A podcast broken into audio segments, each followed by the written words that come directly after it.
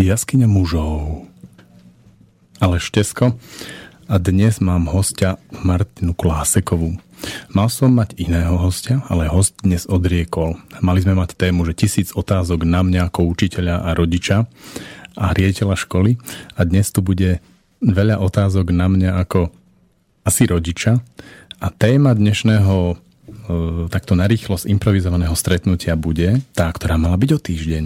To znamená, ako prežiť deti s deťmi leto, alebo prázdniny, alebo dovolenku, čiže dlhý čas, ktorý, na ktorý nie sme zvyknutí. Takže vítaj Martina. Ďakujem. Ja hneď na začiatok prezradím, že túto tému si iniciovala ty. A čo bolo taká tvoja no, osobná otázka? Prečo vlastne potrebuješ so mnou stráviť dve hodiny rozprávaním sa o tom, že ako v lete s deťmi? My sme tento víkend strávili so všetkými našimi deťmi. Ja mám svoje, svojich dvoch synov, i čo má svoju Lenku, dceru a spolu máme Jerguša. A vlastne to bol prvý taký horúci víkend, kedy sme už mohli chodiť von a už prichádzali tie situácie rôzne, ktoré deti vedia, vedia tak priviesť do toho života. A rozprávali sme sa o lete. A ja som si zrazu uvedomila, že aha, veď vlastne Ríško je prvák, takže Prvý raz zažijeme prázdniny, čiže celé dva mesiace bude doma. Boris v škôlke, takisto škôlka bude iba pár týždňov fungovať a takisto teraz Lenku, čo dceru budeme mať na dosť dlhé obdobie doma a do toho máme čerstvo narodeného syna. Takže mi zrazu došlo, že ma čaká dva mesiace práce a že vlastne aké je to pohodlné ten, ten školský rok, keď vlastne po víkende môžeme tie deti odložiť do školy a do škôlky a chvíľu si vydýchnuť aj po práci, kým prídu z klubu a že teraz to vlastne nebude. Tak prvé, čo ma napadlo, že zajdem za tebou a za Terezou a že vám navrhnem, že by ste mohli spraviť nejaké školenie, nejaké mini radi s deťmi a ty si vlastne navrhol, že tak to správame ako reláciu. Ako vyzerá tá ťažkosť tvoja? Ako vyzerajú tie chvíle, ktoré, si pre, ktoré vidíš, že keď si s deťmi dlhší čas, tak uh, ti dajú zabrať? Uh-huh. No to otvára takých viacej tém. Asi najviac, či moje deti pracujú, aj čová cerka, je akoby tá spravodlivosť, že toto, tento bublifuk je môj, nie ten je môj, že sa začnú hádať, alebo že toto ste kúpili mne a či teda Lenke, prečo si to nekúpila aj mne mama. Ako keby neustále súboje medzi nimi v trojici, že raz sa dvaja spoja, sú proti jednému, ďalší dvaja sa spoja, že vlastne vedia úplne tak vyhrotiť tie situácie, kde vlastne my ako rodičia sme bezmocní a nevieme tam to udrieť tak, aby vlastne všetci boli spokojní. Takže napríklad to. Môžeme sa rovno do toho pustiť? Môžeme, ja mám viacej tém, ktoré, ktoré mi leto otvára, takže môžeme začať to, že hádky medzi deťmi. Ešte by som sa spýtal ale teba, Hmm. Ako vyzerá to tvoje utrpenie, keď sa tvoje vlastné a nevlastné deti hádajú? Už napríklad e, sme niekde v reštaurácii a oni začnú si robiť navzájom zlé. Napríklad. Tomu to rozumiem, ale čo sa deje v tebe? Že, že vrieskajú, kričia a teraz neviem, ktorému čo mám skôr. Ako keby tak, taký chaos. Chaos a bezmocnosť, že ako to vtedy vyriešiť, aby konečne zavládol ten pokoj. Ten rodičovský taký pocit, pokoj, ktorý hovorí čo? Že oni si robia svoje, že sú spokojní a ja si môžem piť svoju koflu. A keď nie sú takí v tom pokoji, tak asi nie sú spokojní. Mm, mne nevadí, že by oni neboli spokojní, ale mňa, mňa rušia. Hej? Že vlastne chcú po mne niečo, aby som vyriešila niečo spravodlivo a tak. A je pre teba ťažké zobrať nejakú hračku a povedať, toto je jeho hračka a ty mu ju neber?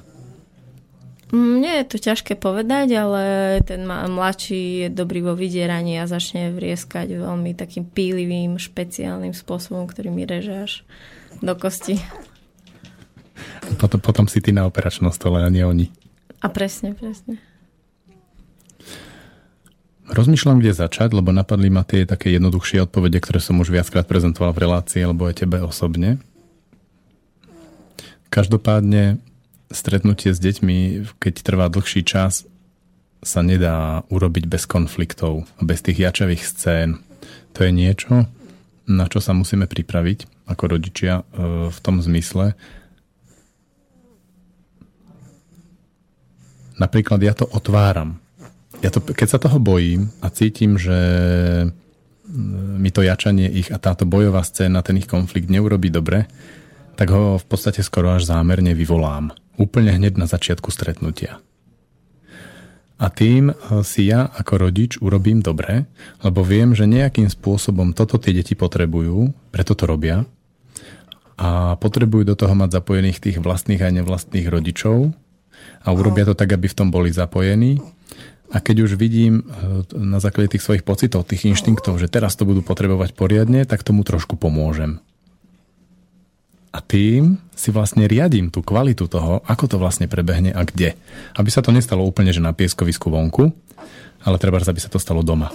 A ako, to, ako sa ti to podarí vyvolať? Neviem si veľmi predstaviť, že ako ja vyhrotím to medzi Ríšom a Borisom. Ako im to ja spustím skôr, ako si to spustia oni. Môj obľúbený spôsob je, že jednému z nich dám cukrík a druhému nie. Uh-huh. A ten druhý hneď ako povie, že to, čo má znamenať, ja chcem Áno. cukrík. Proste nechcem dať cukrík. A teraz to začne? Teraz menší začne A chvíľku, väč, väčšinou, väčšinou u nás je to tak, že chvíľku to počká, ale o dve minúty je tam situácia, ktorá vyzerá, že vôbec nesúvisí s tým cukríkom, ale ten ublížený niečo varí na toho, kto ten cukrík dostal. Uh-huh. Alebo sa spoja tí všetci ublížení. Uh-huh. A okay, potom mám. vznikne ten krásny taký vystavaný konflikt, randál, hluk, bitka, všetko ako má byť. A čo potom? No ja som si všimol, že pre nich je dôležité cez ten konflikt prejsť. A nech má akýkoľvek výsledok. Že pre nich vôbec nie je dôležité, že kto mal pravdu, kto nemal pravdu, kto zvíťazil a kto nie. Ale ako keby, keď sa urobí ten konflikt dobre a dobre sa vystavia, keď e, respektíve v zmysle rodiča znamená, že dovolí deťom si ho urobiť tak, ako potrebujú, tak potom všetci sedia tak, e, taký až zvnútornený na kôpke, na tej svojej kôpke a celkom spolu, no to býva spolu. A ja som tiež prešiel určitým procesom, pretože pozerať sa na deti, ako sa hádajú a bijú, ma bolí ako rodiča. A nie len v súvislosti s tým, že mám tú predstavu ako asi väčšina rodičov, že keď som dobrý rodič, moje deti by nemali mať konflikty. Keď som dobrý rodič, moje deti by sa nemali byť. A podobné také ako tvrdé naprogramovania, ktoré sme dostali. A to je vlastne aj ten rozdiel, že v čom sú tie prázdniny boľavejšie od víkendu. Že cez víkend vieme vyvinúť dosť energie a peňazí na to, aby konflikty neboli, lebo im vyanimujeme ten program, že ich zoberieme najprv na zmrzlinu, potom ich zoberieme na nejakú atrakciu, potom ich zoberieme do Teska, potom ich zoberieme na obed, takto. A... Potom im dáme mobily, aby sa zahrali, keď už nevládzeme. Presne. No ale tie sprázdniny je to tak, že oni sú schopní dokonca aj tú virtuálnu zábavu potom už, už sa im nechce, že už radšej nejaký konflikt a keď je to viac dní, tak to vystávajú. Mm, z môjho pohľadu je veľmi dôležité priznať tú hierarchiu v konflikte to znamená, že ten silnejší, väčší a starší je väčší, silnejší a starší. A ten mladší, keď v tom konflikte mu to uzná, keď nie, tak ten starší ho musí trošku naložiť viac, aby, aby tým prešiel ten mladší, tak vtedy ten starší ho vlastne zahrnie do svojho stáda. A toto je dôležité. Ako náhle si oni v hierarchii určia, kto vlastne je šéf toho stáda a kto všetko do toho stáda patrí práve týmto konfliktným procesom, tak potom vojdu do veľkej pohody. Uh-huh. Mne teraz prišlo, že ten mladší tak srdce rvúco, ako keby, keď ten starší si tie hranice vydobíja, tak ten mladší dáva ten presne rev, ktorý mne ako robí veľmi zle. A vlastne teraz mi prišlo, že ja ho teda lutujem, toho mladšieho. A že ten je ten môj slabý bod, že ja ho vlastne lutujem, že on je ten chudáčik a že vždy bude otlačený tým starším. A že čo s tým ja môžem spraviť. To je veľmi pekná situácia, ako si ju pomenovala, že starší začne z nejakého dôvodu fyzicky alebo slovne napadať mladšieho a ten mladší nezačne pracovať s ním, nezačne robiť takú vec, ktorá by vadila tomu staršiemu, ale zapája do toho okamžite rodičov a vlastne používa to ako komunikáciu na rodiča.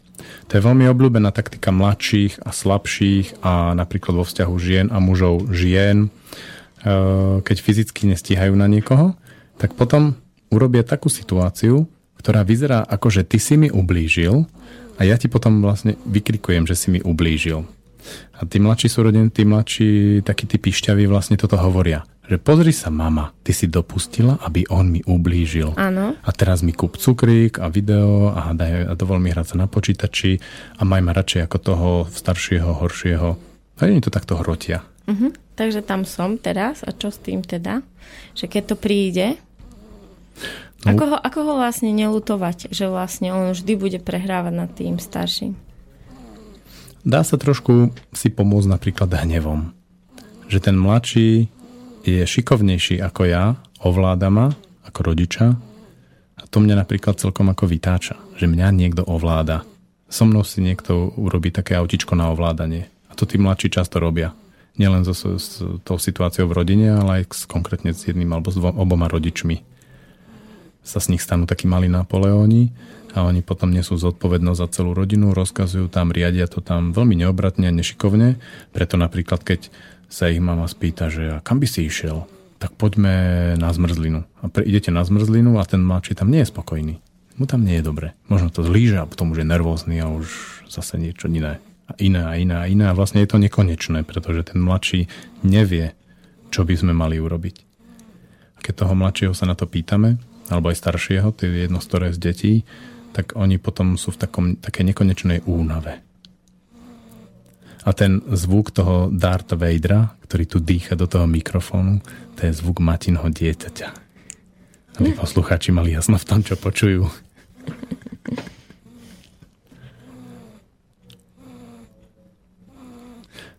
Tam je to veľmi ťažké pre nás, takých tých, uh, my sme západná Európa, kultúra, rodičia, keď e, dovolíme tomu staršiemu získať tú silu a riadiť tú situáciu, tak on si to ešte raz alebo dvakrát vyskúša a keď si to vyskúša, tak potom už vlastne to prestane robiť. Ale to skúšanie, aj ten prvý impuls je pre nás veľmi ťažký na pozorovanie. A ten nás okamžite dostáva do takých vlastných duševných procesov toho, ako da kedy ubližovali nám, ako nás rešpektovali, nerešpektovali, ale to vôbec nič nemá s tou situáciou. Preto je pre deti veľmi nepríjemné, keď my ako dospelí zasahujeme do tej situácie, z pohľadu nejakého mentorovania alebo moralizovania, alebo to by si mal, to by si nemal, to sa nepatrí, alebo môže sa stať niečo veľmi strašné, keď ty mu to budeš robiť, pretože to nie je pravda. To je niečo, čo je z našej minulosti a deti neznášajú, keď ich prítomnosť zaťažujeme našou vlastnou minulosťou. Potom nás nenávidia dvojnásobne v tej chvíli za to, čo robíme, obzvlášť tí starší. A hlavne veľmi kruto strácajú silu. Starší majú silu, takú riadnu silu, ako, ako revať, a kričať a byť sa a fyzicky si niečo presadiť a mladší majú zase ten sociál. To znamená to, čo voláme citové vydieranie, motivácia ostatných, to znamená vedia urobiť to, aby skupina ľudí sa obrátila proti niekomu a podobne. Vedel by si povedať viac o tom, čo by sa dialo v dieťati, v tom mladšom, keby sme to urobili správne že necháme toho staršieho, aby určoval tie hranice a on sa mu vlastne podvolí. Tam sú dve fázy. Prvá fáza, keď to nie je úplne tak nastavené, že ten mladší ovláda celú rodinu, ale len sa hľadajú v tom, je, že on okamžite a s ľahkosťou to odovzdá tomu staršiemu a hneď vlastne vojdu do harmonie. Keď už je to ale nastavené tak, že ten mladší naozaj riadi celú rodinu, rôznymi takými skrytými impulzmi a rôznym tým citovým vydieraním, alebo poznám jednu rodinu, kde to dieťa naozaj vie tak pracovať s hlasom, tak pískať. A tá mama to nedáva. E, takým ultrazvukom, ktorý, ktorý okamžite ona mu robí čokoľvek, len aby on ne, nerobil ten ultrazvuk.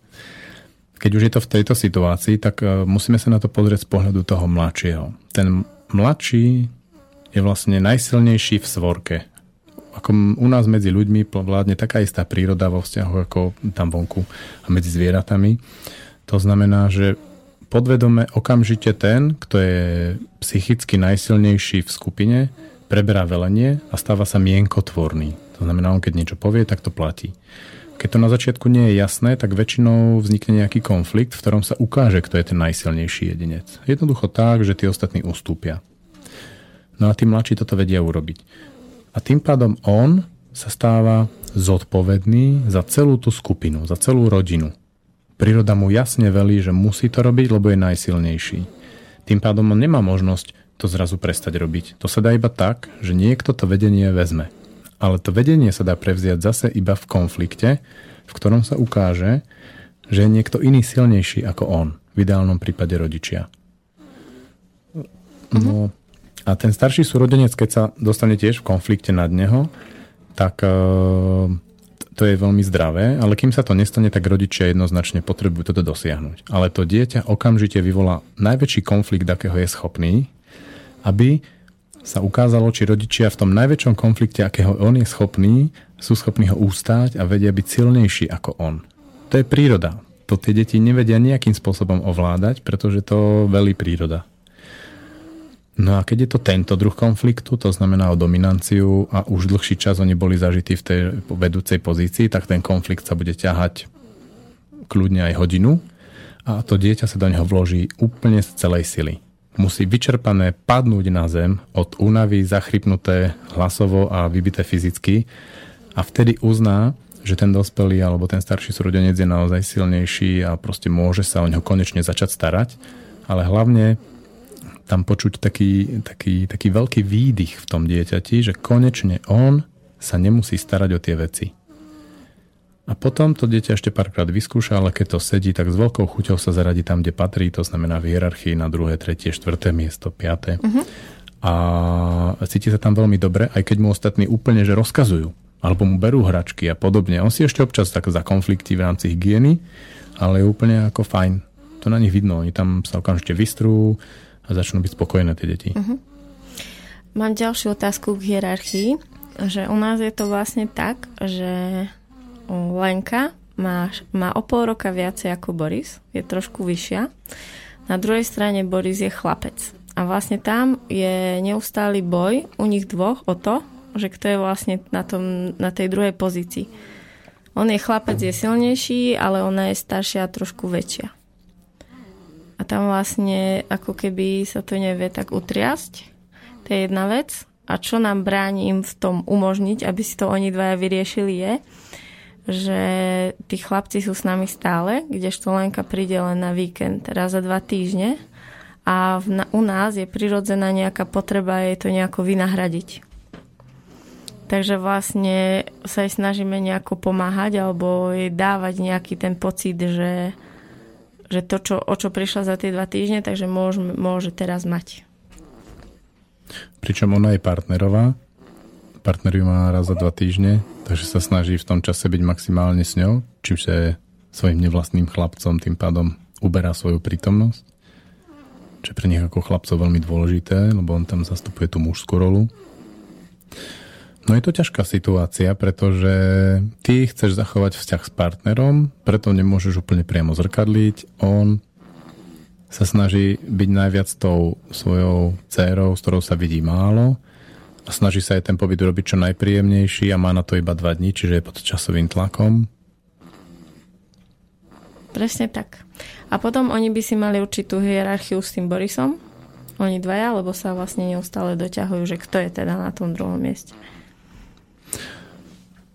Najlepšie je vyvolať takú situáciu, aby bola presne pod vašou kontrolou a ja mám rád rituály, čo sa týka hierarchii.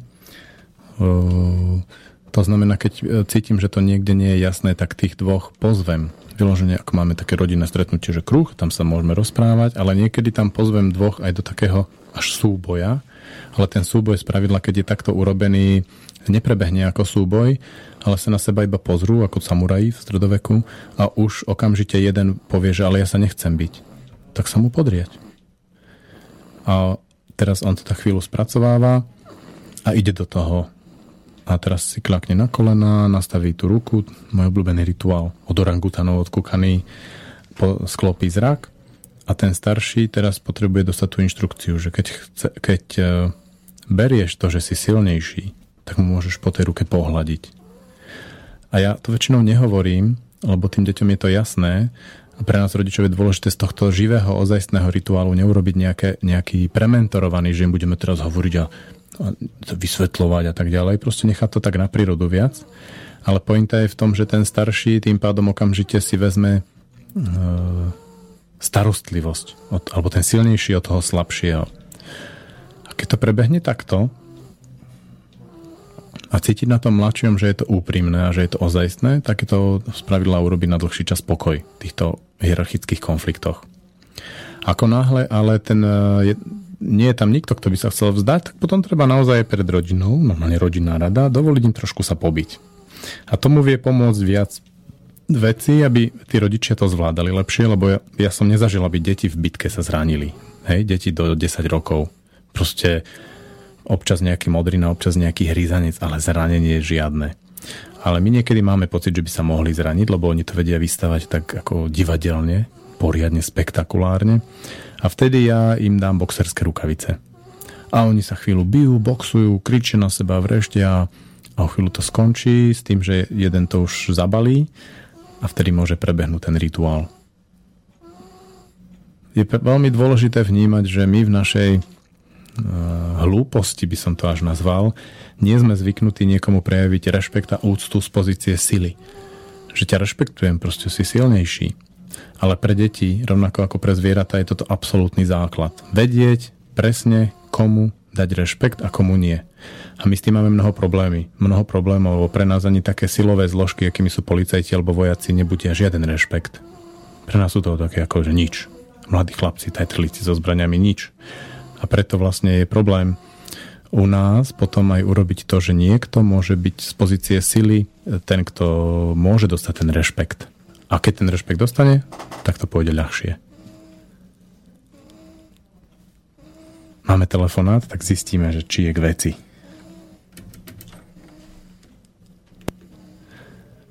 Ale Štesko, Slobodný vysielač, jaskyňa mužov.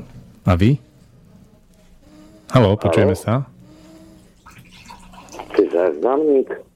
Nie, nie je to záznamník, ste v živom vysielaní. To teraz je živé vysielanie? Ja som potreboval byť s pánom Lichtnerom. A tak to potom skúste jemu v inom čase zavolať, najlepšie priamo. Do počutia. Nemám jeho číslo, poprosím vás. Viete čo, nemám ani ja jeho číslo. Musíte si ho skúsiť zagoogliť. Uh-huh. Nech sa páči. Ľubo, Ľubo Viete čo, máme, máme reláciu, tak vás teraz zruším. Áno, do, do počutia. To je veľmi zaujímavé, že v poslednom čase mi do relácií volajú takéto ako bokovky. A je pre mňa zaujímavé, že ty si tak až v akej téme vlastne sa to stane. Teraz sa to stalo v tom, že nie sme zvyknutí rešpektovať niekoho jednoducho na základe toho, že je silnejší. Hej, to súvisí s tou rovnoprávnosťou, akože rovnoprávnosťou, do ktorej nás všetci strekajú, že všetci ľudia sme si rovní a rozhodne by sme nemali určovať niekoho kvality na základe sily. No ale keď sa mi narodia tri deti a to jedno je najsilnejšie, alebo keď som vo vzťahu a som silnejší ako treba žena, tak to môže byť niekedy zaujímavé. Jednoducho preto, že keď nedokážeme dať rešpekt tomu staršiemu silnejšiemu, tak ho potom musíme začať chrániť. Tak ako chránime mladšieho pred e, silou toho staršieho, tak musíme staršieho chrániť pred silou toho mladšieho. A to je to citové vydieranie, tá motivácia ostatných, tá narábanie s emóciami ostatných ľudí. V čom je práve ten mladší silnejší? A teda veľmi ťažko sa pracuje s tým, aby starší nebyli mladších, ale pracovať s tým, aby mladší citovo nelikvidovali a nevydierali, nemanipulovali ostatnými proti tým starším, to je skoro nemožné. Takže toto by bola nejaká spravodlivosť asi v tom. Keby sme chceli ochrániť mladšieho, mali by sme chrániť staršieho. To je veľmi silná vec, keď uh, treba u nás v škole sa niekedy stane, že príde niekto, že dostal od niekoho, tak potom vlastne hneď e, sa pozriem na tú situáciu a často to končí tak, že poviem tomu mladšiemu alebo tomu zbitému, že prestaň mu to robiť. Ale ja mu nič nerobím. Hej, že ja vidím, čo robíš a ten starší sa uvoľní a už vie, že ho nemusí byť. Uh-huh. Tu by sa mi žiadalo sa napojiť na takú tému, že obeď, že poznám to zo školy a že častokrát vlastne niektoré deti sú úplne v tej roli obeti a vlastne pracujú cez tých rodičov a nie sú schopní si riešiť tie vzťahy v tej triede, ale vlastne neustále sú len akoby bytí a utláčaní. Vieš k tomu niečo povedať? Ty si citlivá na deti, ktoré e, pracujú s pozíciou obete? Nie som na to citlivá, ale ma to začalo zaujímať, lebo som si všimla, že to sú vyslovene iba, že to je typ človeka, ktorý má túto nálepku a je mo- ako naozaj robia všetci zle a on naozaj sa tvári v tom bezmocne v tých vzťahoch. A že som si všimla, že sám o, o tú pozíciu nechce prísť. Že aj keď vlastne pracujeme buď v kruhu alebo v individuálnom rozhovore, robí všetko preto, aby si tú pozíciu zachoval. To je čaro práve tých mladších súrodencov v tom, to je ten princíp tej provokácie, že oni nejako zaprovokujú, aby im bolo akože ublížené a potom vlastne ťažia z toho, že im bolo ublížené. Ťažia z tej pozície obete. A žiaľ, veľa dospelých ľudí týmto spôsobom pracuje jednoducho preto, že keď to niekedy v detstve alebo v dospievaní vyskúšali, tak im to zafungovalo. A je to niekedy žiaľ skoro až jediná vec, ktorá im vo vzťahoch funguje. Napríklad, že prídu niekomu a úplne bez opýtania začnú rozprávať nejaký príbeh, v ktorom oni výjdu ako chudáci. To je mm-hmm. úplne, to je ono. A vlastne je veľmi dôležité takého človeka, keď ho máme v okolí, tak ho zastaviť. Uh-huh.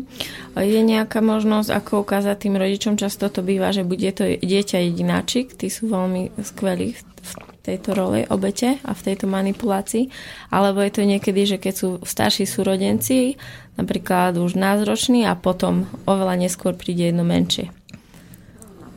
A že ako to vlastne ukázať tým rodičom, že to, čo sa vlastne deje, že nemajú to dieťa zachraňovať, ale že čo vlastne môžu oni urobiť zrazu inak. Keď to dieťa ráno by malo ísť do školy a začne, ale tam nechcem ísť, lebo mi robia toto, toto. Čo ten môže hmm. rodič urobiť inak? Veľmi ťažko je to ukázať rodičom, za to je to pomerne ľahko ukázať tým deťom že ako náhle vlastne tomu skutočne ublíženému dieťaťu, ktoré je obeťou tej obete, tak e, dá človek na, je najavo rešpekt, či už z pozície učiteľa alebo iba takého prizerajúceho, tak on okamžite sa uvoľní v tom, lebo on, jeho nastavenie je, že títo dospelí sú takí hlúpi, aby neprehliadli to, čo sa tu skutočne deje. A oni sa do toho divadla zapájajú, do toho divadla tej obete.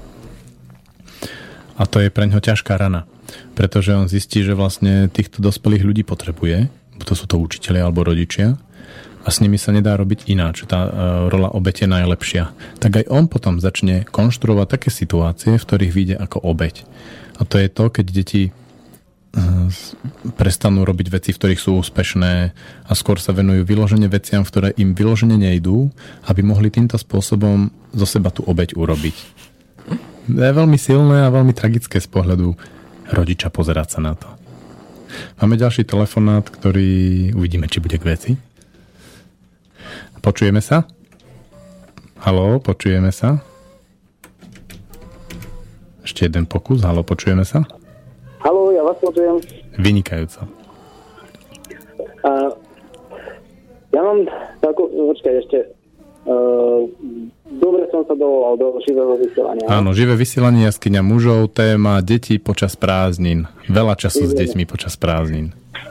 No, tak e, ja mám aj k tomu niečo, ale aj e, e, k tomu ešte vymedzovaniu vlastne tej, no, toho prvenstva, druhá, druhého miesta a tak v rodine. Vynikajúco, som rád, že sme v téme. No, ja mám trošku taký problém, mám tiež ako dve deti. A staršia je 9-ročná a syn má 7. A viac je, je problém, že v prvých rokoch e, mladá bola uprednostňovaná a preto je teraz syn taký agresívnejší, len e, nich tie konflikty vyzerajú tak trochu inak, pretože dcera je aj chytrejšia a je o dva roky staršia, tak ešte je aj silnejšia. A ten mladý je v podstate utlačený. Keďže dcera bola uprednostňovaná, tak uh, bol utlačený ešte aj zo strany matky, lebo ja som vlastne prišiel do tej rodiny ako nevlastný otec. No a niekedy vôbec neviem, ako mám riešiť také konflikty, pretože dcera vie tie konflikty vyhrotiť a nastražiť ako keby tak, ako veľkú pastu na svojho syna, ktorý z toho vidie ako ten zlý ale nie vždy je to tak, lebo on už tým, ako je strašne utlačený, tak často aj on vyvolá konflikt a potom uh, už vôbec nevieme, ako sa z toho dostať a ako to nejak rozpíliť alebo čo s tým. Ako sa vám komunikuje s originálnou matkou, to znamená s partnerkou, o týchto veciach? No, Um, ono je to ťažké, lebo ona si aj uvedomuje, že vlastne je to aj jej chyba, že bola tá akože téra uprednostňovaná, ale ešte stále je tam to uprednostňovanie, takže nie úplne sa skrz dostávame. V tejto situácii je najlepšie e, priznať tú vec takú, aká je. To znamená, z, vaš, z vašej pozície ako odčima je dobré tomu, tomu mladšiemu povedať, že teraz je to takto. Tá mama uprednostňuje tú svoju staršiu dceru. A teraz to vidíme. A keď sa totiž to pomenujú tie veci také, aké sú a prizná sa im tá hodnota, ktorá tam je, tak on sa ako keby prestane snažiť o niečo navyše a to uvoľní sa v tom a začne v tom tvoriť. A to je veľmi dôležité, aby on začal v tej situácii hľadať nejaké riešenia pre ňoho schodné, pretože deti majú obrovskú schopnosť vytvoriť skoro v akékoľvek situácii riešenie, ktoré k niečomu speje a nerobia to iba vtedy, ak očakávajú, že to za nich urobí nejaký rodič alebo treba aj nevlastný rodič, alebo nejaký iný dospelý človek. A to je, to treba utnúť. Vyloženie tomu dieťaťu sa dá povedať, že stojím za tebou, ale nepomôžem ti v tejto situácii a tá, táto situácia je takáto a to dieťa v tej chvíli vlastne príde k sile a začne riešiť, začne tvoriť, začne robiť niečo zmysluplné. Čiže viac menej mu treba pustiť pesničku, vtedy jednu radu ti dám, tam. Áno, ale citovo zase na druhej strane byť pri ňom. To znamená, keď príde zlomený z toho, že sa, že sa mu nebude dariť, nepôjde mu to a tak ďalej, môže prísť, môže sa pritúliť, môže povedať, že zase to nevyšlo, zase tá matka uprednostňuje tú dceru, zase tá dcera mi urobila zle a vtedy mu vlastne netreba nič hovoriť, len tam byť pre neho s otvorenou náručou, aby mohol to zdieľať. Netreba mu dávať rady, netreba ho nejako ako navie, navádzať na niečo. On, keď sa vlastne uvoľní v tej situácii citovo, tak potom bude vedieť, čo chce urobiť ďalej. Dobre, a tak skúsim to, lebo ja som sa vlastne doteraz snažil nejakým spôsobom do toho vniesť rovnováhu. E, zo všetkých síl sa snažím byť fér aj, aj k jednému, aj k druhému, aj keď je to veľmi ťažké, pretože vrajím, no, rozhodnú niekedy tie konflikty je úplne nadlidské. Hej, oni ich tak postavia, aby bolo pre rodičov skoro, že nemožné ich vyriešiť. Hej. No je veľmi dobré. Niekedy riešim tak, že im poviem, že viete čo, kľudne sa to aj zabite je to váš bordel a nechám ich tom. Len proste im vysvetlím, že nepotrebujem ich počuť ako vrestia na celý barak.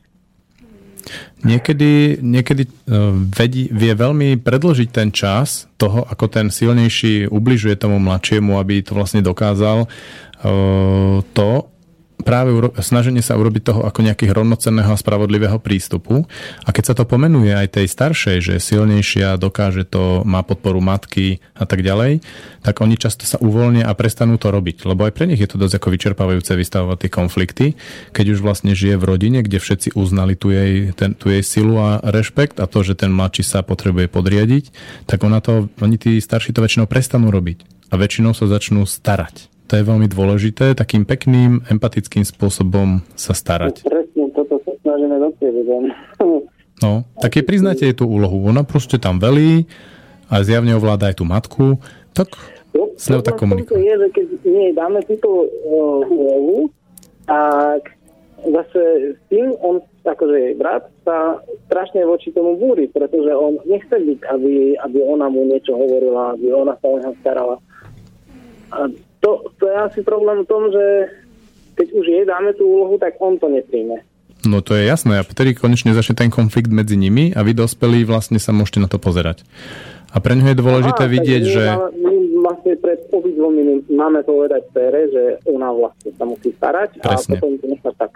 Nie, nie, starať je veľmi zlé slovo, lebo uh, starať sa dokážu až naozaj skoro až do dospelosti, ale môže byť priznaná tá úloha toho silnejšieho. To je to, čo, mu, čo ona pochopí, aj on to pochopí, môže sa nám, môže na to sa rozplakať, citovo zrútiť, môže mať z toho nervy, nebude dva dní jesť a rodičia sa zbláznili, sú na neho zlí, nemajú ho radi, ale keď vlastne uvidí, že vlastne nič sa nezmenilo, akorát sa pripovedala táto vec, tak potom sa v tom uvoľní aj on. A to je dôležité. Konečne vlastne vojdu do hierarchie, do harmonie toho, že jeden je silnejší ako ten druhý.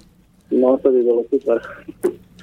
Ale je to ťažká práca pre vás sa na to pozerať, keď potom Áno, sa budú diať tie procesy. Ja viem, aj keď žena, ona je vlastne úplný netrpezlivý človek, ja, no, dobre, mám, čo, mám sa na to tešiť.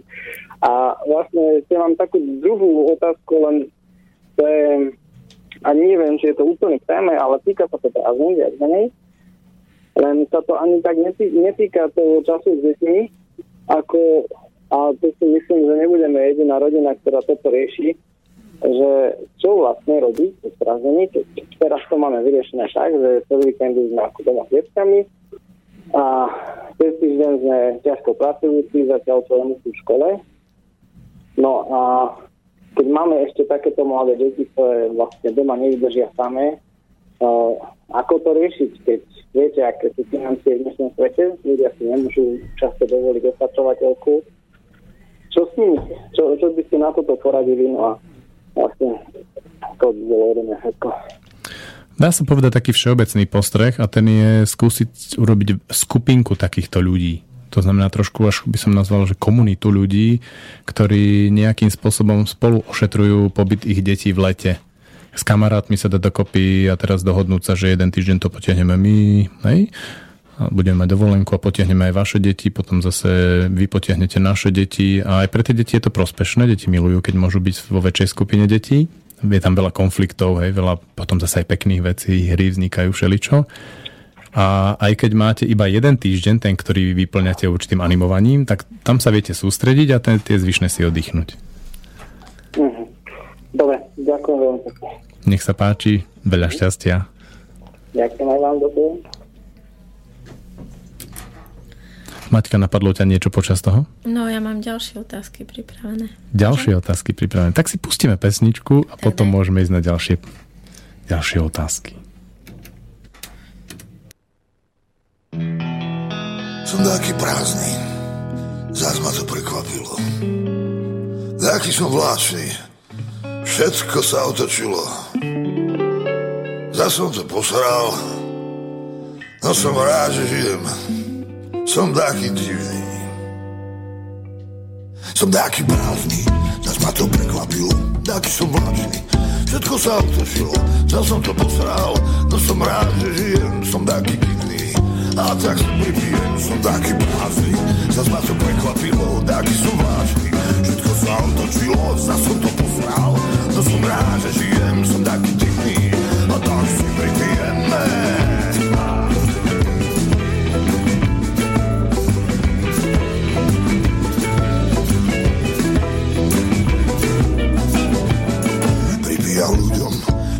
sú ako ovce. Pripijam tým, čo sa im klamať nechce. Pripijam všetkým, ktorí sú k sebe slušní Pripijam k nám, my čo sme takí divní. Pripijam láskam, čo všetko vydržali. Pripijam ženám a mužom podvedeným. Pripijam deťom, čo lásku nezažili. Pripijam k tebe, a ak aj nie si divný Lebo som prázdny a z toho vyčerpaný Veľmi sa snažím, vôbec sa mi nedarí Za som to posral, no som rád, že žijem som prázdny a toho vyčerpaný Veľmi sa snažím, vôbec sa mi nedarí Za som to posral, som rád, že žijem Som taký divný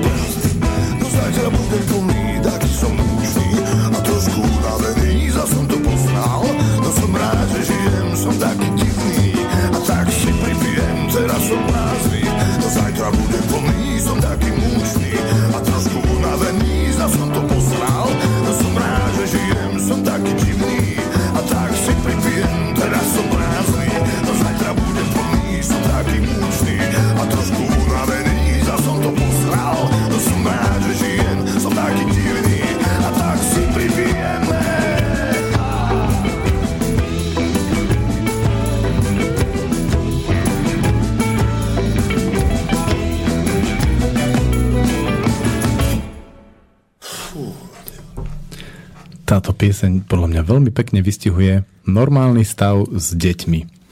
Väčšinou totiž toto šťastie pobytu s deťmi nevychádza z toho, e, že sa sa usmievame, je nám dobré a sme harmonicky naladení a až v takom meditatívnom stave. To deti neznášajú. Oni potrebujú, aby tiekol život prúdom. A to znamená hnev, krík, randál, smútok a pomedzi tu presne tá, tie záblesky radosti niekedy aj, že niekoľko minút to vydrží. A to deti baví. A oni potom hovoria, že ako, aký dobrý deň sme mali. Ja som si všimla, že tie chvíle prichádzajú akoby za odmenu. Že keď ja si to ráno tak vysnívam, že ideme a všetko bude harmonické, tak to proste tak nie je a niekedy úplný chaos, humbuk, hoci čo sa deje a zrazu z ničoho nič vznikne nejaká úplne úžasná chvíľa, že kde sa tak deti zladia a všetci si to tak vieme užiť. A väčšinou aj na takých zvláštnych miestach, ako napríklad, že pri kontajneroch nastupujeme do auta a zrazu príde ten záblesk. Anie, anieli preletia a teraz, aha, aké mám pekné deti. Áno, presne tak. Tak moja ďalšia otázka je, že ako si vytvoriť ten čas pre seba počas tých prázdnin, aby sme mohli byť aj partneri a nielen tí rodičia. A aby nás to trošku aj bavilo, aby tam tiekol aj ten iný život, nielen to, že som mamina a s tatinom. To je ťažká úloha, lebo tu tak vysí vo vzduchu taký spoločenský názor, taká verejná mienka, že keď mám deti a oni sú ešte také menšie, tak sa o ne musím starať permanentne, skoro až stále. A v okamihu, ako by som ja mal teraz povedať, že dávam si na hodinu pauzu detičky, chodte robiť niečo, kde sa s vami nebudem zaoberať, tak to znie skoro až ako na trest smrti akože mali by tie deti takému rodičovi odňať. Niekedy sa to aj deje tak. No a jediná taká ako ospravedlniteľná náhrada za toto je, že posadím deti k televízoru alebo k počítaču. A preto si myslím, že deti dnes tak veľa hm, sedia za počítačom a za televízorom, že rodičia si často potrebujú veľa oddychnúť a takto si to vedie ospravedlniť. Ja som už ale párkrát vyskúšal s úspechom prísť za deťmi, zvolať rodinnú radu a pri, povedať deťom, že deti som unavený rodič, potrebujem chvíľku ísť do samoty alebo byť chvíľu iba s, so ženou a potrebujem, aby ste na chvíľu dali pokoj. Že čo si o tom myslíte? A teraz uh, tí mladší kujóni, tí citoví vydierači začnú niečo kuť ale väčšinou tí starší, keď už hlavne máme zrovnanú hierarchiu, tak navrhnú niečo veľmi zmysluplné. Že tak my sa ideme prejsť túto do parku a tam si urobíme program a potom prídeme. Alebo vy príďte za nami. Úplne niečo svetlé, geniálne, krásne podané a je aj jasné v tej chvíli, že aj tí uh, starší majú, sú pri sile sa o to postarať. Aj, aj keby tam chodili auta, cudzí ľudia, psi a tak ďalej, tak tí starší úplne jasne vyžarujú, že, sa, že to zvládnu.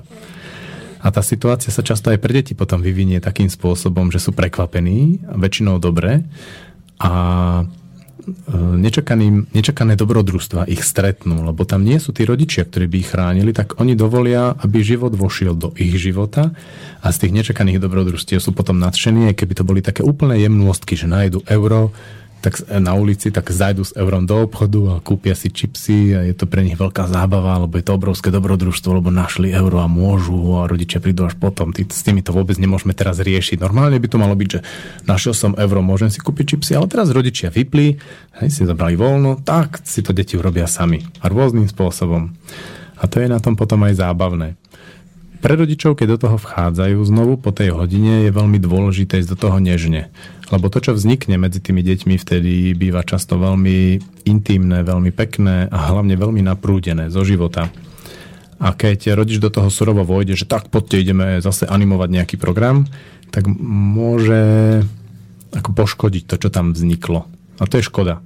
Ale veľmi dôležité je, aby rodič potom ustal v sebe taký pocit, že ten zábavný program ktorý chce ponúknuť on, vlastne má hodnotu a to, čo urobili deti samé, hodnotu nemá.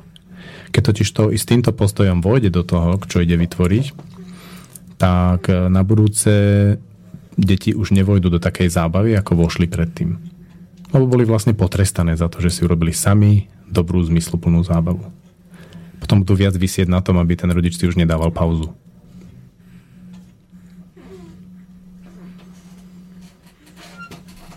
Som spokojná, že si môžem i čo počul si aj ty, že môžeme si dopriať tú pauzu a už som si predstavovala naše deti, aké budú z toho nadšené, že si vytvoria nejaký svoj priestor a budú si tam robiť bunkre a niečo a budú vedieť, že teraz my do toho nevstúpime.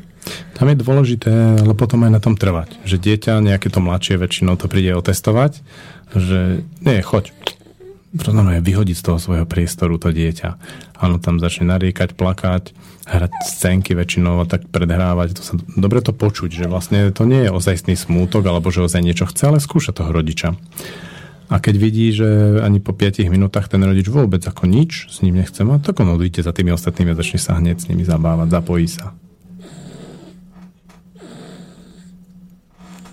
Malý Darth Vader stále dýcha. Moja ďalšia otázka sú peniaze. Že my vlastne za ten víkend, keď máme všetky deti, tak keď si to všetko zrátam, ešte zima je horšia, lebo vlastne vtedy sa nedá byť v parku a vonku a častokrát aj keď niekde ideme sa sankovať, alebo tak je príjemné potom vojsť a si niekde čaj alebo niečo. A tie o, centrá rôzne, tie detské ihriská kryté, tiež niečo stoja, čiže leto je v tom lepšie, ale na druhej strane stačí ísť niekde do bojníc alebo kdekoľvek na výlet, tak zmrzlina, jedlo, v podstate všade, kde chceme ísť, je nejaké vstupné. Takže ako to vlastne prežiť finančne to leto? Aby to celé nestalo len na tej animácii a na tom programe, kde sa stále platí. Ja som zažil také obdobie, že som bol naozaj veľmi, veľmi chudobný. A teraz, keď mali prísť e, za mnou moje deti, a mali sme spolu stráviť nejaký čas, tak to bolo pre mňa veľmi ťažké, lebo som vedel, že proste nedáme ani plaváreň. Nič. A keď oni prišli a ja som teraz bol taký nesvoj, tak samozrejme e, začali mať také tie požiadavky, že vreckové a toto mi Kuba, hento, hento a ja som ako sa z toho tak až zrútil by som povedal, že proste som normálne som tam sedel, taký úplne, že vymetený, vypnutý a začal som o tom rozprávať tým deťom že proste teraz tie peniaze nemám a neviem im nič kúpiť a nevieme ísť nikde. A mňa veľmi prekvapilo, čo oni urobili. Keď videli tú moju, to moje úprimné, ako takú tú ťažobu, tak oni povedali, že dobre, tak urobíme niečo iné. A začali tvoriť program vlastne v tom priestore.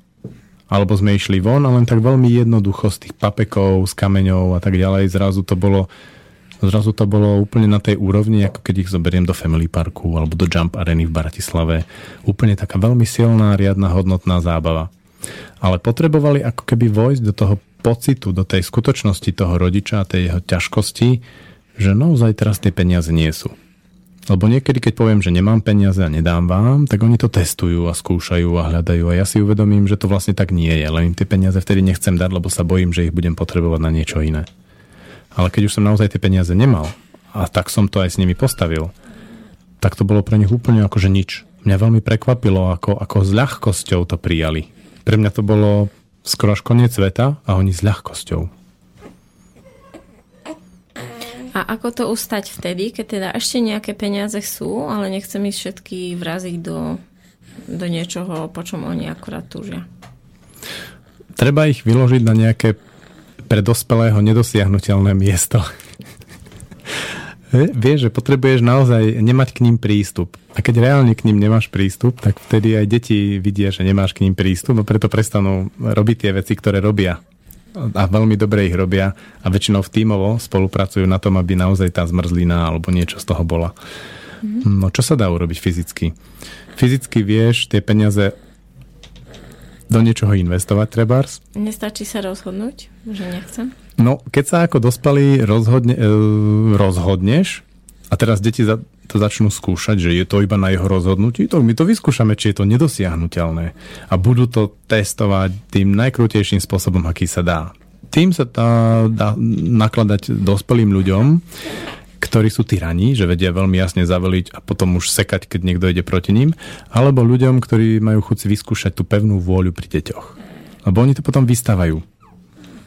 A rôznym spôsobom. Aj cez rôzne ako choroby, alebo nejaké, že bolí ma zrazu brucho a potrebujem niečo, alebo uh, oni majú veľkú tvorivosť v tom, ako to vystávajú, aby vyskúšali to tvoje rozhodnutie.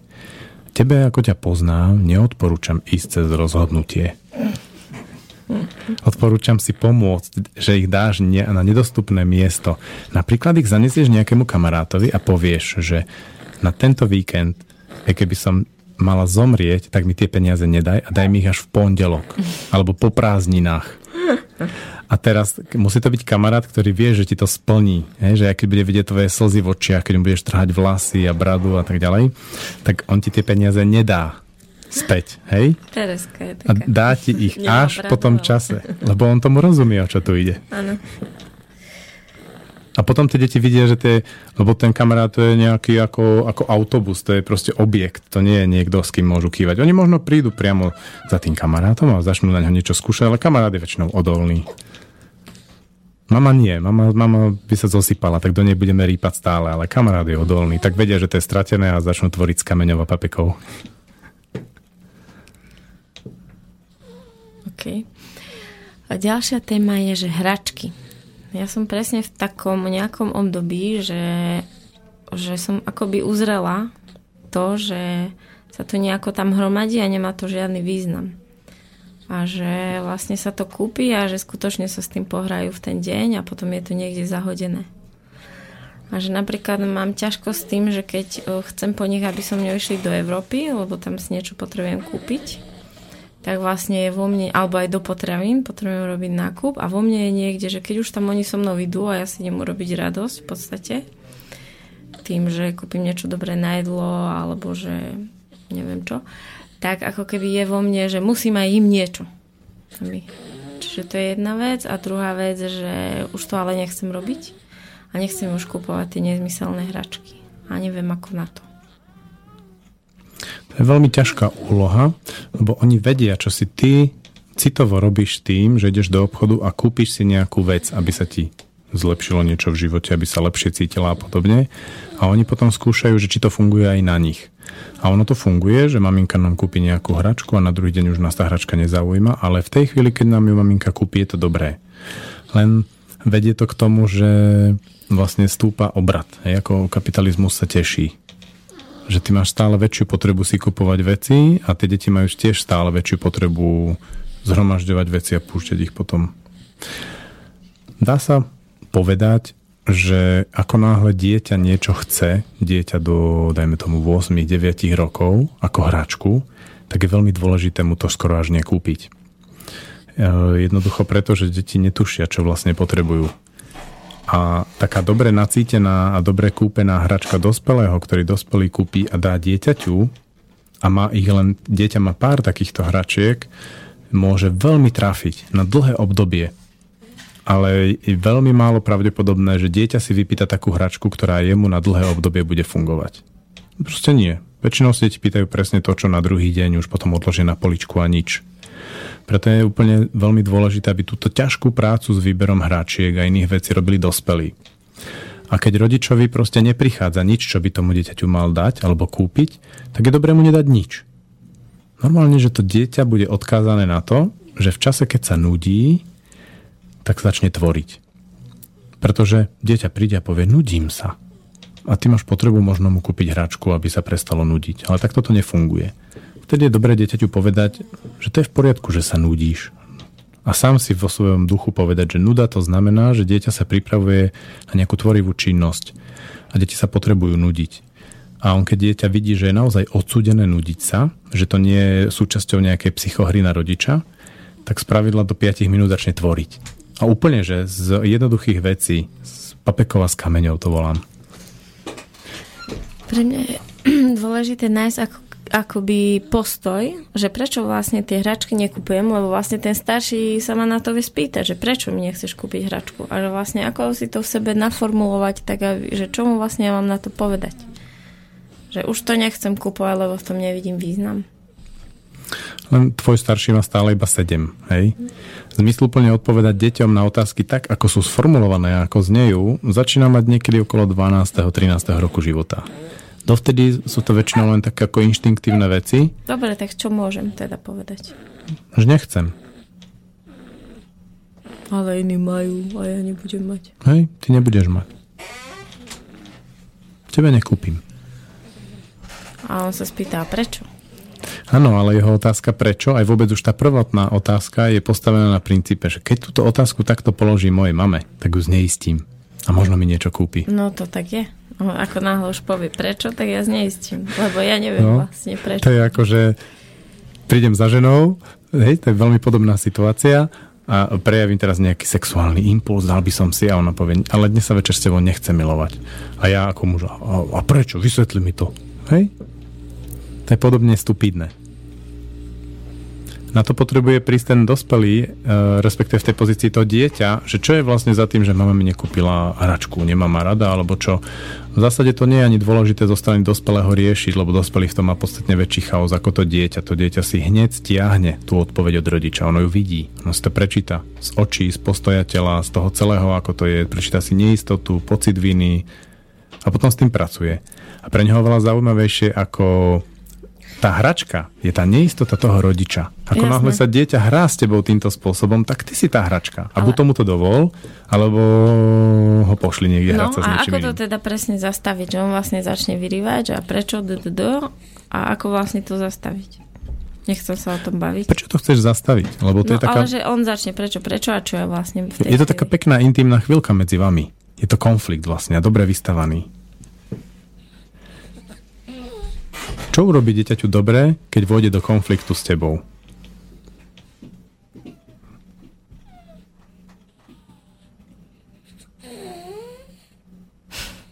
Čo mu urobí dobre? Keď vyhrá. Nie, práve, že keď dieťa vyhrá, to je pre ňo veľmi smutné. Veľmi ťažké. Okamžite ho to zaťaží, okamžite je z toho pokrčí sa. Jemu urobí dobre, keď ja sa z toho nezrútim uh-huh. a ostanem v sebe a nezačnem, ono mne sa stane, že začnem ako keby ma dostane do nervov, že už začnem byť nepríjemná na ňo. Že presne sa ma to pýtaj, proste nie a hotovo. Hej, a toto ja nechcem. Tam dojsť k no. tomu. Pre neho je proste úplne najkrajšia situácia, je, keď ten dospelý ostane dospelým aj v uh-huh. konflikte. To znamená, že síce je to pre neho ťažké, ale nezrúti sa z toho, nepodľahne mu, ale nebude to tým spôsobom, ako to robia deti, že dieťa sa postaví na jedno miesto a bude dupať a toto je moje a nedám a bu, bu, bu, bu, bu, bu, bu, ale dospelý to urobí tak, že proste tam stojí a pozerá sa teraz na tú situáciu okolo. Čiže on príde a spýta sa prečo. A ty sa na neho pozrieš takým vedomým pohľadom, že, v ktorý hovorí, že ja vidím, čo teraz robíš. A on v tej chvíli sa otočí a pôjde sa hrať. Uh-huh. A veľmi spokojný. Kúp mi zmrzlinu. A ty sa na neho pozrieš tým vedomým pohľadom, že vidíš, čo robí on sa otočí a ide sa hrať. A je veľmi spokojný. Len potrebuješ tam mať to vedomie v tom pohľade. Vedomie toho, o čo tu v tejto chvíli teraz ide. Mm-hmm. A niekedy sa stane, že sa neotočí a nejde sa hrať a vtedy to znamená, že chce trošku pozornosti. Tak si ho zoberieš na ruky, do kojeneckej polohy a už sa z toho vyvinie nejaká fajná interakcia. Začne kopať nôžkami, Uh-huh. Ďalej, čo ma napadá, čo by som chcela otvoriť, je ten program, že vlastne sú dni výletové, sú veľké výlety, sú malé výlety, hej, že v rámci tohto dňa ideme napríklad do mesta na Zmrzku alebo opekať, niečo také menšie. A keďže to leto prinesie tak veľa dní, že mohli by byť dní aj nejaké také iba akoby obyčajné, že vlastne dneska žiaden výlet, ani malý, ani veľký. A že ako to vlastne vystavať tak, aby ten deň nepriniesol to sucho, to prázdno, ktoré sme my zažili doma, keď tam bolo také, taká ničota čudná. Ale že ako vlastne to spraviť? Aby to bolo živé napriek tomu, že sme doma. Ako vlastne vzniká tá ničota? Jednoducho tým, že my dáme tú nálepku takému dňu, keď nejdeme na výlet, že toto je iba taký. Áno, taká presne. ničota. A tie deti to tak pojmú. A keď ideme na výlet, niekde cestujeme ideálne dlho a bude tam niečo veľké, budú tam slony, proste niečo spektakulárne, veľkolepé, tak to je to úžasné a skvelé. No a to potom, ako deti dostávajú také posolstvo, že tie obyčajné veci sú taká ničota a tie veľké slony sú taká fantastická vec a celý život musím vyhľadávať iba tie slony. Takže potom je to zase otázka, ako to urobiť v sebe, aby ja som nemal pocit, že keď nepôjdeme do, hľadať tie slony, tak to môže byť tiež veľkolepé. No, ale keď som nezažila ešte ten model, a tak mi ho ukáž. No U, do- urob, mi, urob mi ten vzor toho, že ako môže taký deň vyzerať. Ja som ho doma s mojimi rodičmi nezažila a teraz s mojimi deťmi v podstate vždy ten víkend prejde presne takto výletovo nejako. A ja si vlastne sama ani neviem predstaviť taký deň iba. Myslím, že to sa nedá urobiť takým tým spôsobom, že ty niečo zažiješ, už máš v sebe ten odtlačok toho zážitku a potom ho hľadáš. Myslím, že to potrebuješ objaviť sama v sebe, ako vyzerá taký obyčajný deň, že papeky a kamene, nič viac, a pritom naprúdený, úplne, že vyjde znútra z prúdu. A podobným spôsobom je zaujímavé pristupovať aj k výletom. Že keď si na výl... sadáme ráno do auta s tým, že ideme na to miesto a zažijeme tam toto. A v prípade, že to trošku rozvolníme, že možno ideme na to miesto a možno tam zažijeme toto, ale sme otvorení aj iným možnostiam, ktoré môžu vyzerať tak, že sedím v aute, rodina tam je a zrazu z nejakého neexistujúceho dôvodu odbočím Proste ma to tam ťaha. Odbočím na cestu, ktorú ani nepoznám. Prídem tam a tam je potok, zátišie so, stromami, je tam, sú tam kamene a strávime tam nádhernú hodinu. Napriek tomu, že nám ten luxusný slonový výlet ujde alebo sa posunie, tak e, tá hodina môže byť úplne že veľká. Ale iba v prípade, že nemám v hlave stále to, že mi ujde, ujdu mi tie slony. A znovu večer, keď si tak ako repi- rekapitulujem, čo sa dialo, takže tá tôňa s tým potokom a s tými kameňmi, kde som náhodou odbočil, bola oveľa zaujímavejšia, aj taká výraznejšia pre našu rodinu, ako to, že sme potom ešte zašli tam a tam už boli tie slony. Otvoriť sa možnostiam. Keď už sme v tom aute, celá rodina, tak niekde, nás, niekde má to zmysel byť v tom aute a niekde máme prísť. Ale či tá najväčšia zábava budú práve tie slony, alebo to bude niečo iné, je otázne. Ako niekedy sa stane to, že sa to spojí. Že tá naprúdená zábava a ten život naozaj sa spojí s tými slonmi a vtedy je to veľko výpravné. To sú tie životné zážitky. Mhm. Ale nie vždy je to tak. Áno, niekedy ráno sedíme v tom aute a niekedy ráno teda iba tak staneme a väčšinou ja zažívam to, že keď to my akoby rodičia hneď neuchopíme, tak zrazu oni tak ako začnú bezcelne sa pohybovať, do toho začnú tie ich konfliktíky a celé je to také rozbité, dokiaľ my ako si nedáme jasnú ideu, že a teraz čo. Čiže ako by to ráno mohlo vyzerať? To, to ukazuje úplne jednoznačne, že sú tak ako vzťahovo nehygienickí medzi sebou. Lebo keď sa dostanú do tej vzťahovej hygieny, že majú jasnú hierarchiu, sú pocitovo vyčistení, nenesú si nič zo včerajška v sebe, nejakú krivdu alebo nejaký žiaľ, tak vlastne hneď ako otvoria oči, hľadajú možnosti zábavy v tom priestore. A keď nie, tak potom je tam tá príležitosť pre rodičov urobiť ten otvorený konflikt, vyčistiť tú hierarchiu. Uh-huh. O, mohol by si povedať viacej o kruhovej práci? Že ako vlastne urobiť ten kruh v rodine? Môžeme, ale navrhujem v tejto chvíli si pustiť pesničku. Okay.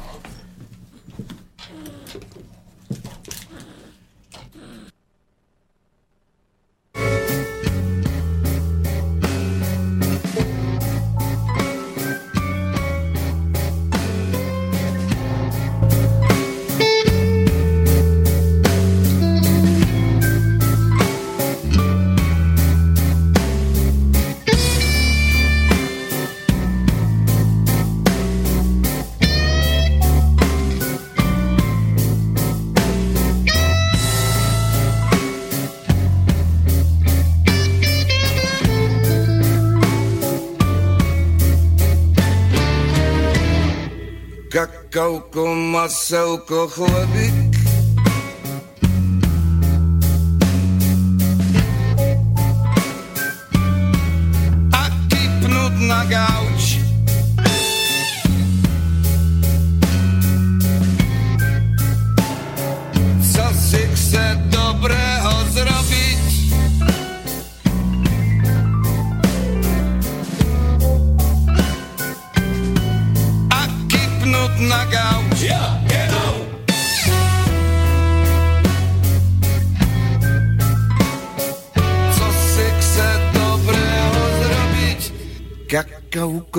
Kakauko, maseuko,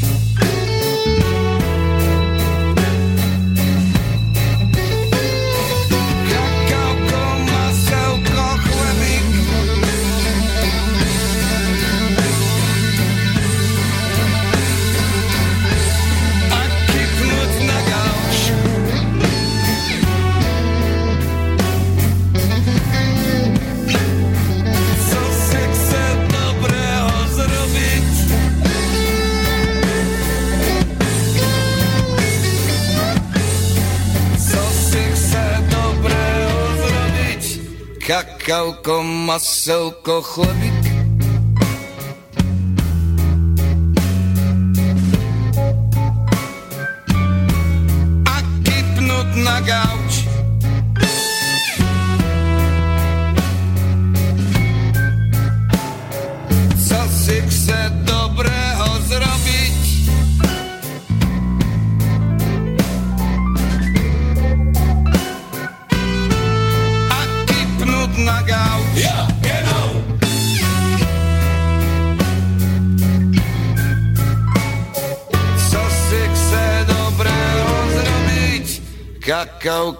Maselko, chlebík.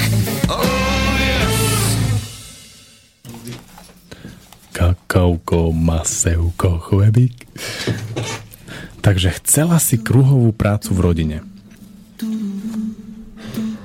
Pričom kruhová práca v rodine, čo to vlastne je? U nás je taký zvyk, že hoci ktorý člen rodiny môže kedykoľvek požiadať o to, aby sa celá rodina zišla a otvorili nejaký problém, ktorý to ten človek, ten člen rodiny má. A to je veľmi dobré, lebo vďaka tomu sa tí členovia rodiny cítia bezpečne. Tu je veľmi dôležité, že často v kruhovej práci nejde o to nejak riešiť tie problémy, ktoré tie deti otvárajú. Pre nich je dôležité už len to, že môžu v celej rodine to povedať a často už len to, že to povedia, e, urobí, že sa ten problém vyrieši. To znamená, že napríklad ten mi zobral toto a ten na to nejako zareaguje a sa tam porozprávajú. Ale porozprávajú sa takým spôsobom, akým sa nedokážu porozprávať bez tých ostatných. Pretože keď ostatní členovia rodiny pozorujú a počúvajú, a hlavne tí dospelí rodičia počúvajú, ako sa rozprávajú dve deti o nejakej veci, keby na seba kričali a hnevali sa prípadne. Ako v kruhu sa málo kedy bije, ale občas sa to stane. Tak e, je to, je to iné, ako keď e, to robia sami. Keď to totiž to robia sami, tak sú často obidvaja v takom napätí. Ale keď to robia pred ostatnými, tak to čisto prichá, ide von. Je to ako čisté zvracanie. Že to, čo ťa otravuje, to, z čoho ťa boli brucho, ide von. No a teraz, keď deti toto môžu kedykoľvek urobiť, tak to ide dobre. Takže to je kruhová práca v rodine.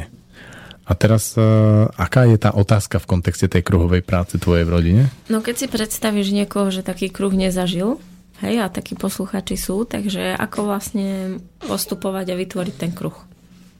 Skús to technicky no. popísať. Ako to Na, najlepšie urobiť? takto, ale je dôležité, aby ostatní členovia rodiny, ktorí nemajú práve v tej chvíli slovo, tam musí byť úplne jasné, že kto hovorí, tak tí, čo nehovoria, sú úplne ticho normálne, že natvrdo im zakazovať hovoriť. Čiže no. celá rodina si sadne do kruhu, napríklad za stôl alebo do izby na zem. Za stôl nie je dobré, lebo stôl je trošku medzi nimi a tam je dôležité ten čistý vzduch a čistý priestor medzi nimi. Takže skôr do zeme alebo aj na, na zem alebo na stoličky do kruhu a tak. Uh-huh. Ako otec môže otvoriť ten kruh alebo matka?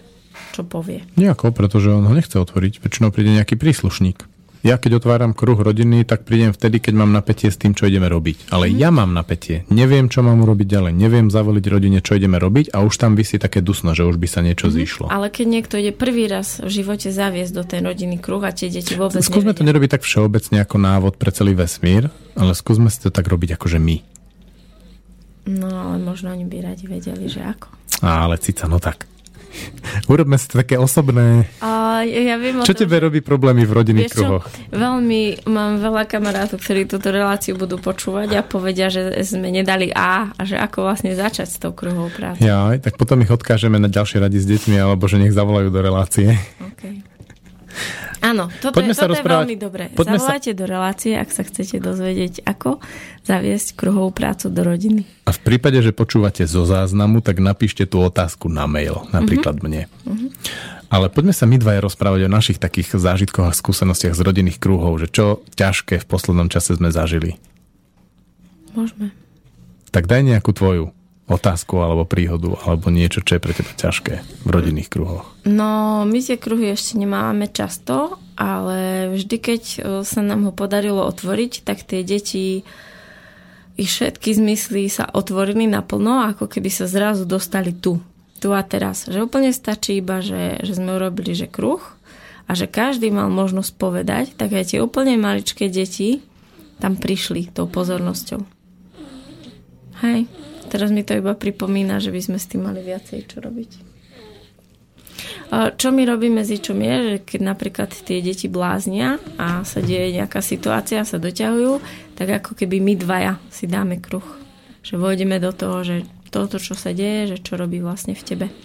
To sa nám presne stalo minulý víkend, že sme sa stretli v piatok všetci, konečne pokope, tešili sme sa, išli sme na polievočku na Belvedere, kde boli preliesky, deti sa mohli hrať, každý mal svoj bublifúk, sedli sme si za stôl a za 5 sekúnd konflikt bublifúkový, jedlový, kričali, vrešťali cez seba. My dvaja do napätia a, a vlastne ke, keď sme riešili tie deti, že ktoré čo ako, tak to bolo stále horšie a horšie a vyhrotenejšie. Že sme si zrazu povedali, že poďme do toho, že čo sa v nás dvoch deje. Úplne stačilo, že ja som povedala moje napätie. Moje bolo, že čo je nespravodlivý, keď rieši naše deti, že uprednostní Lenku.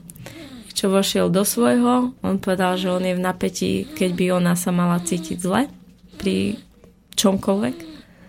Stačilo, že sme to pomenovali a tie deti zrazu sa uklonili, dojedli, odbehli sa hrať. Všetko bolo preč. Deti neznášajú, keď niečo vysí vo vzduchu čo dospelí nevidia, ale je to tam a oni to vidia.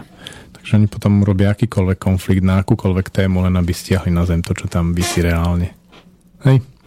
A tie kruhy práve to pomáhajú čistiť a z pohľadu dospeláka je veľmi príjemné mať taký nástroj, ako je rodinný kruh, lebo často ja netuším, čo vysí vo vzduchu, ale na deťoch, na ich správaní vidím, že niečo vysí.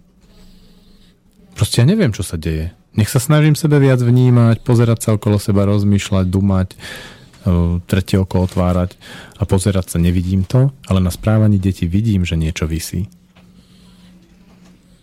Mm, toto je pre mňa asi kľúčové teraz, toto, čo sme si pomenovali. Že vlastne častokrát tie deti šalia len z toho, že v nás je nejaké napätie. A môžeme ich riešiť do nekonečná, sa to len viac zapletá a zapletá a zapletá. U nás v poslednom čase v kruhu sa veľmi osvedčilo uh, oddeliť tých, ktorí majú napätie teraz, tie deti, alebo my, od tých, ktorí už riešia tú budúcnosť. To znamená, že dáme si, povieme, že dve kola. V prvom kole riešime, čo je teraz a v druhom, čo by ste chceli. Zažiť dneska napríklad. Áno, napríklad.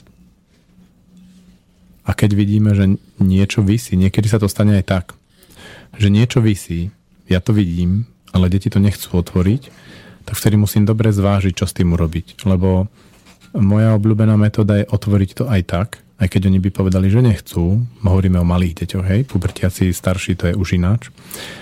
Lebo tá vec sa otvorí z pravidla tam, kde by chceli ísť a potom to tam vie tak trošku ako... Uh, môže to pokaziť niečo. Napríklad sme boli na plavárni a plavčici neboli spokojní, keď sme tam otvárali nejaký konflikt.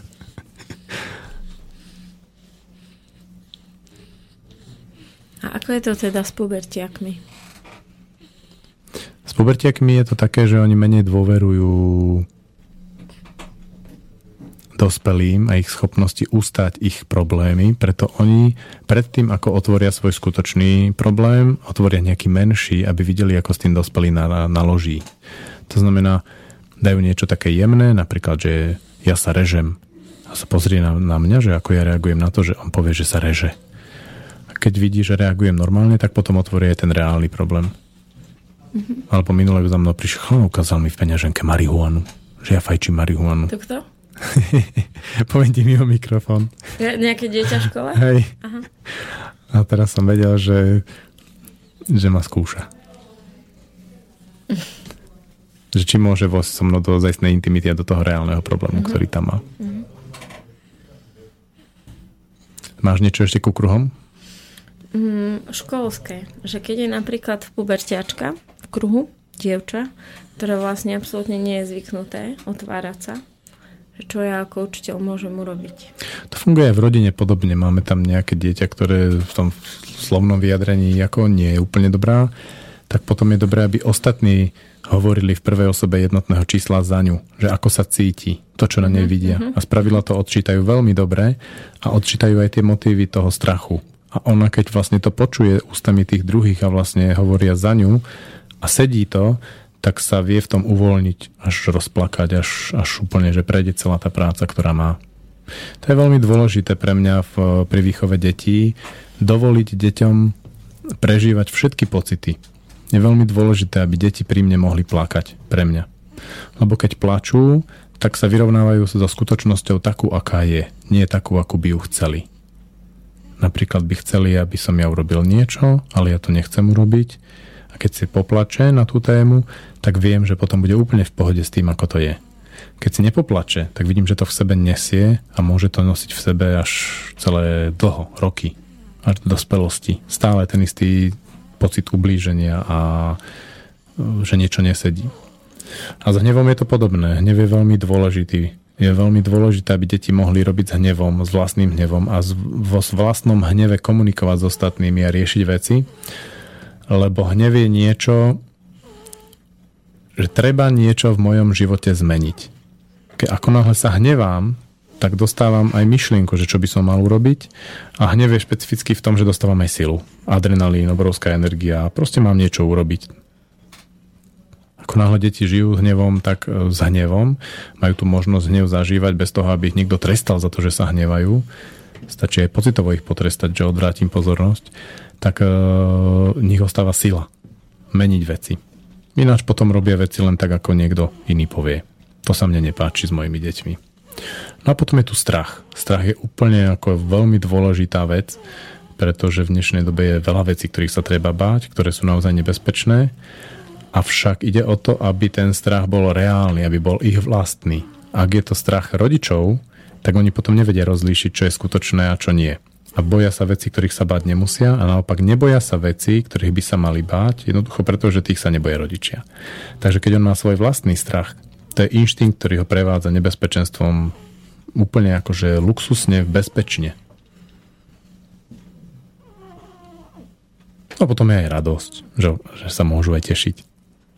Ale keď sú deti autentické, tak väčšinou je tá radosť taká záblesková, že skoro až z ničoho, veľa a po 10 minútach už znovu príde hnev, strach, krík a tak ďalej. A pre nich trošku ukazujú aj to, čo je aj v našom živote, že keď sme zdraví pocitovo, tak všetky tie štyri pocity sa striedajú, melú a rôznym spôsobom sa miešajú a vzniká mnoho iných odtienkov a tak to má byť. Nie, že ja konštantne od rána do večera som trošku šťastný, trošku spokojný. Mm-hmm.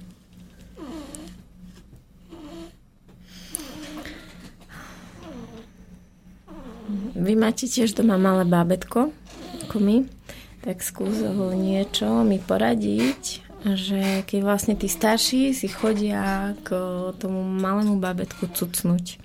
Že vlastne vidím, že ten starší vie prísť k nemu a len tak ako s ním komunikuje a vníma ho. A ten mladší chodí a vôbec nevníma, čo sa deje v tom malom a iba ho chce boskať, ciskať, stlačať, olizovať, ochytávať. A úplne to cítim, že je to ten maličký vampírik vtedy. Že vlastne ako to spraviť, aby to nebolo, že že vlastne prišiel tu ten malý a ešte ani mu ne, ako zabral jeho miesto, toho najmladšieho a ešte mu aj nedovolím sa s ním hrať. To je situácia od situácie, ale väčšinou je to tak, že už ten malý dvojmesačniak vlastne vie komunikovať, keď sa mu dejú veci dobré a keď sa mu nedejú veci dobré. A dokonca aj keď plače, to neznamená, že sa mu, nedie, že sa mu deje niečo zlé. To je veľmi v tom jeho zvuku cítiť, kedy naozaj chce, aby sa niečo zmenilo a kedy je to to, že sa on plačom vyrovnáva so situáciou. Takou, aká je. A pre neho je to veľmi prirodzené. Pre neho aj malá, malý diskomfort znamená, že potrebuje to prejsť cez telo, to znamená, potrebuje to vyplakať, vytriasť tými nohami, rukami, vykričať a zrazu keď sa mu to umožní, tak po 10 sekundách takého plaču je úplne v pohode, v tej istej situácii a my nič nemusíme urobiť. Tým chcem povedať, že keď príde nejaký starší malý súrodenec a začne s ním niečo robiť, tak on vie okamžite dať najavo, že kde s tým je. Takže ho v tom máme nechať? No, ja by som sa nebal toho nechať, ale povedz to na mikrofón potom na budúce tú otázku do, do chvíle, keď vidím, lebo on sa vie ten mladší k tomu postaviť. Hej, ako sú reálne fyzicky nebezpečné situácie, že nemám rád, keď úplne malé deti nosia tých novorodencov, alebo proste fyzicky, hej, keď je to naozaj nebezpečné, aj keď kojenec zvládne veľa. Proste kojenec to je meké, pružné, ale aj silné. On, keď, on, on má vlastne iba dva druhy takého stresu kedy reaguje a to je strach z pádu. Čiže on stačí, on je ako mačka a reaguje veľmi rýchlo. Kojenci majú veľmi malú reakčnú dobu, veľmi krátku. Takže on aj keď by padol tomu staršiemu z ruky Tevars, tak on kým padne na zemi už úplne jak ješko našpanovaný. Takže blbé je klepnúť hlavou o zem, ale ostatné telo je úplne v pohode. A e, to je ten strach z tej výšky. A potom je strach z, z hlučných zvukov. Hej? Ale to sa väčšinou nedieje a zvládajú aj pomerne slušný hluk. Čiže tie deti sú vybavené dobre, vedia komunikovať, vedia dať najavo, že sa im niečo nepáči. A akorát treba dávať pozor na takú dlhodobo zbieranú agresiu tých starších ohrdnutých detí voči tým mladším, lebo vtedy naozaj sú schopní nejak rafinovanie tomu dieťaťu ublížiť. Čiže kľudne, ono sa to tak väčšinou správa, že ja to robím celkom rád s mojim kojencom, že ho niekde položím a sledujem, čo sa tam deje v triede alebo aj doma a väčšinou sa stane to, že uh, on úplne má takú funkciu ako krp v byte. Že okolo neho sa chy- začnú chodiť zohrievať deti, ktoré majú toho málo. A prídu s ním a začnú s ním komunikovať a len tak si sadnú. Alebo len sa prídu k nemu hrať. Normálne, že si len sadnú k nemu a robia si niečo svoje. A to má veľký zmysel, lebo tí kojenci sú nesmierne nabití. Oni majú veľmi silný styk so životom a zároveň so smrťou, sú tu čerstvo a sú čistí. Veľmi tak autisticky pristupujú k tomu. A sú silní mentori, oni vyžarujú veľmi silno. No a deti to vedia. Aj dospelí to vieme. Preto keď sa pozrieme na, na kojenca, tak je nám tak dobre, že si z neho trošku sa tak zobrať niečo. Sa tak zohriať v tom jeho vyžarovaní. A to je v poriadku. A keď to presiahne určité hranice toho kojenca, tak on to dá najavo. No a tu je veľmi dôležité vnímať ešte jednu vec, že pre kojenca je veľmi ľahké zomrieť. Nie je to pre neho tragické, je to pre neho ľahké. To sa v dnešnej dobe veľmi nedieje, lebo kojenci nám veľmi nezomierajú, ale on nemá problém, ako by som povedal skoro až, že položiť život za niečo. Že proste príde do rodiny, trošku to tam ožiari a potom si zomrie. To sa dialo takedy často. V dnešnej dobe, ako to medicína to veľmi nepustí a skôr sa snažíme tie deti potom tak udržovať v inkubátoroch a mať ich také ako ďalej od tej svojej funkcie, ktorá aj im robí dobre. Som si všimol, že kojencom robí veľmi dobre byť v spoločnosti a viacerých ľudí. Nosná je matka, mlieko, všetko potreby sú, ale ako náhle je v skupine viacerých ľudí a oni tam robia tú vec, že sa od neho ohrievajú, tak oni sú s tým veľmi spokojní.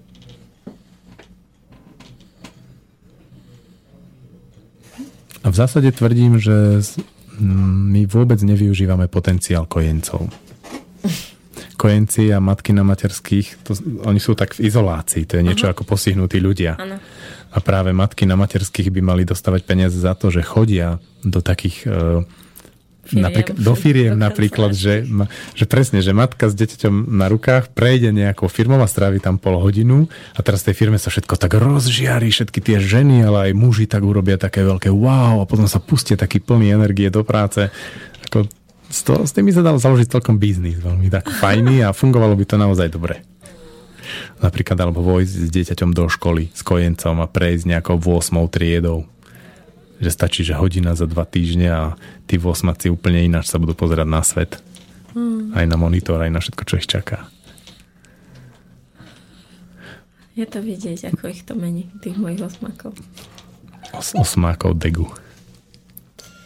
Ako urobiť dobré, keď o, napríklad m, v trojčlennej rodine ten maličký nahradí toho staršieho v pozícii najmladšieho člena rodiny. Ako to spraviť tak, aby nezniklo medzi nimi ten odpor? Keď sa to už stane, tak tam už sa ten odpor je a na tom si to väčšinou všimneme. Úplne ako prirodzené je, že ten starší zoberie toho mladšieho, niečo s ním urobí, zase ho položí a odíde si a keď my nutíme niekedy toho staršieho sa trošku postarať cez svoje sily, tak vtedy vzniká odpor, alebo naopak, keď je situácia, že sa treba postarať o obidvoch naraz a my sa najprv postaráme o mladšieho, vtedy vzniká odpor. Takže a... treba sa postarať. Jasné, mladší sa už stará, on vreve. Vreští, kričí a tomu robí dobre, lebo cez telo prechádza to vyrovnanie sa s tým, že som pokakaný alebo som hladný, ale proste tak ako matka je múdra, ona vie, čo robí, tak ešte chvíľku tu budem húčať a vyrovnávať sa s tým. Problém je, alebo väčšinou to funguje tak, že keď dieťa si takto poplače a v tom nastavení, že som hladný, dal som to vedieť o sebe a matka s tým nič nerobí, tak to dieťa sa ukľudní a začne hučať až o 15 minút zase, že je hladný. Problém je, keď e, z matky ide silný signál pocitu viny. Vtedy to dieťa sa nevie ukludniť, lebo cíti, že niečo nie je dobré. Uh-huh. Tak potrebuje aktivizovať tých ľudí v okolí, aby zachránili matku. Nie, že mňa ako kojenca, ale tú matku. To deti robia tí kojenci, oni veľmi silno vyžarujú do okolia, že urobte niečo s tou mojou mamou, urobte niečo s tou mojou mamou. Ale my ako celkom v takej svojej nevedomosti máme potrebu niečo robiť s tým kojencom a to tak nie je. A potom väčšinou je veľmi dobré prísť za tou mamou a spýtať sa jej treba, že ako sa máš? A často takáto otázka, keď ju položím tej matke, tak to dieťa okamžite stíchne.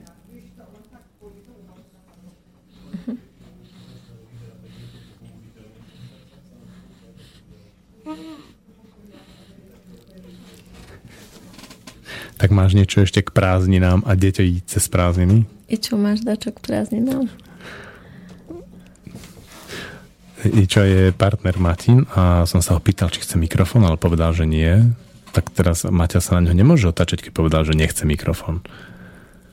Nemám. Mňa by zaujímalo, že čo by sa on spýtal. k prázdninám. No, zaujíma ma, ako zvládneme tieto prázdniny. No, kde je tam hrozí nejaký problém v týchto prázdninách? U mňa? No. Asi len v tom, že minule sme mali úplne nalinkované, že ten týždeň taká chata, ten týždeň taký tábor, ten týždeň, a jeden iba týždeň bol taký, že vlastne v pohode, že vlastne voľný. A teraz okrem chád a táborov je tam viac takých týždňov, že... A že chcem to urobiť inak. Že iba to že už to nechcem riešiť iba tak animačne a tak, že si rozdelím peniaze a nabúchať to a kde všade sa dá ísť, aby sme to prežili. Ale chcem to teraz urobiť tak, akoby vedomejšie a pov- povolenejšie. Byť v tom taká povolená, uvoľnená. Takže preto vlastne tie moje otázky. A čo vlastne hrozí pri takomto spôsobe, že nebudeš to mať nalinajkované, ale si to tak ako keby pri tomto dovolíš mi iba hrozí to, že že naozaj tie deti, keď vlastne nie je ten program, tak oni vlastne vchádzajú do tých konfliktov a že pre mňa je niekedy oveľa viac únavné riešiť tie konflikty ich, ako riešiť nejaký výlet, nejaké presuny a nejakú takú organizáciu. Že proste naozaj ostať doma a ostať s tým, čo tam príde, je pre mňa náročné. Ale tu mi teraz práve prišlo, dobre, že je tu i čo, že by mi veľmi pomohlo, keby sme robili tú kruhovú prácu a že vlastne už potom jedno, čo príde. A že presne, aby sme aby vždy jeden z nás bol bdeli v tom, že keď zrazu oni začnú uh, vyvolávať to napätíčko a začnú sa buď hádať alebo škriekať alebo niečo robiť. Takže vlastne vždy jedného z nás napadne sa pozrieť do seba. Že prestať ich riešiť, prestať ich uh, spravodlivo rozsudzovať ale že aby jeden aspoň z nás bol ducha prítomný a povedal, že nerieš tie deti, že, že poďme my dvaja bokom a že čo sa teraz nás deje. Ako sa máš? Ako sa máš, hej. Čo tu je teraz? A že vlastne tie deti, že my sme tí dvaja dospelí a že tie deti sú iba také naše zrkadielka. To je, to je také asi pre mňa, čo som dneska uzrela tu.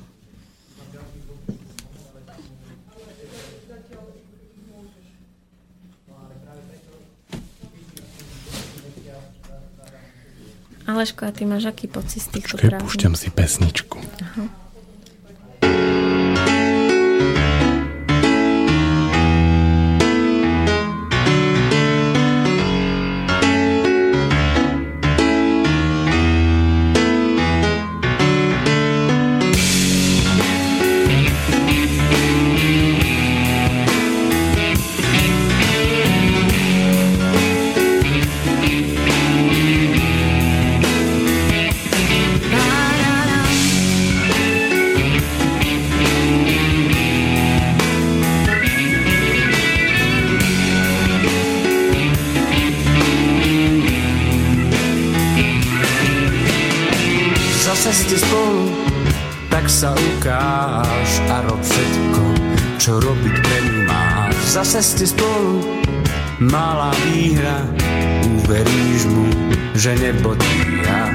Ste spolu a čas ukáže, či len lietaš mimo zemskej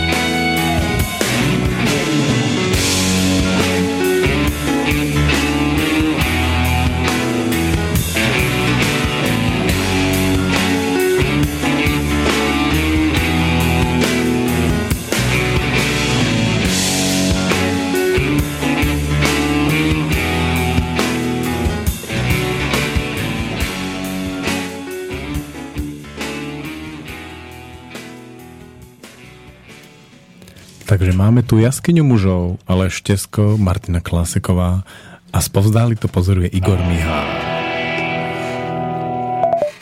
No a teraz som bol svetkom takej, um, takého konfliktu, v ktorom presne išlo o to, ako vyriešiť očakávania jedného, uh, druhého, tretieho a štvrtého, zladiť ich a urobiť z toho nejaký zmysluplný program. No, pre mňa to bolo veľmi pozoruhodné v jednej veci. Čo si videl? Že vlastne celá tá situácia mala jednoznačné riešenie, ktoré ja volám, že je čas na nejakú fyzickú aktivitu.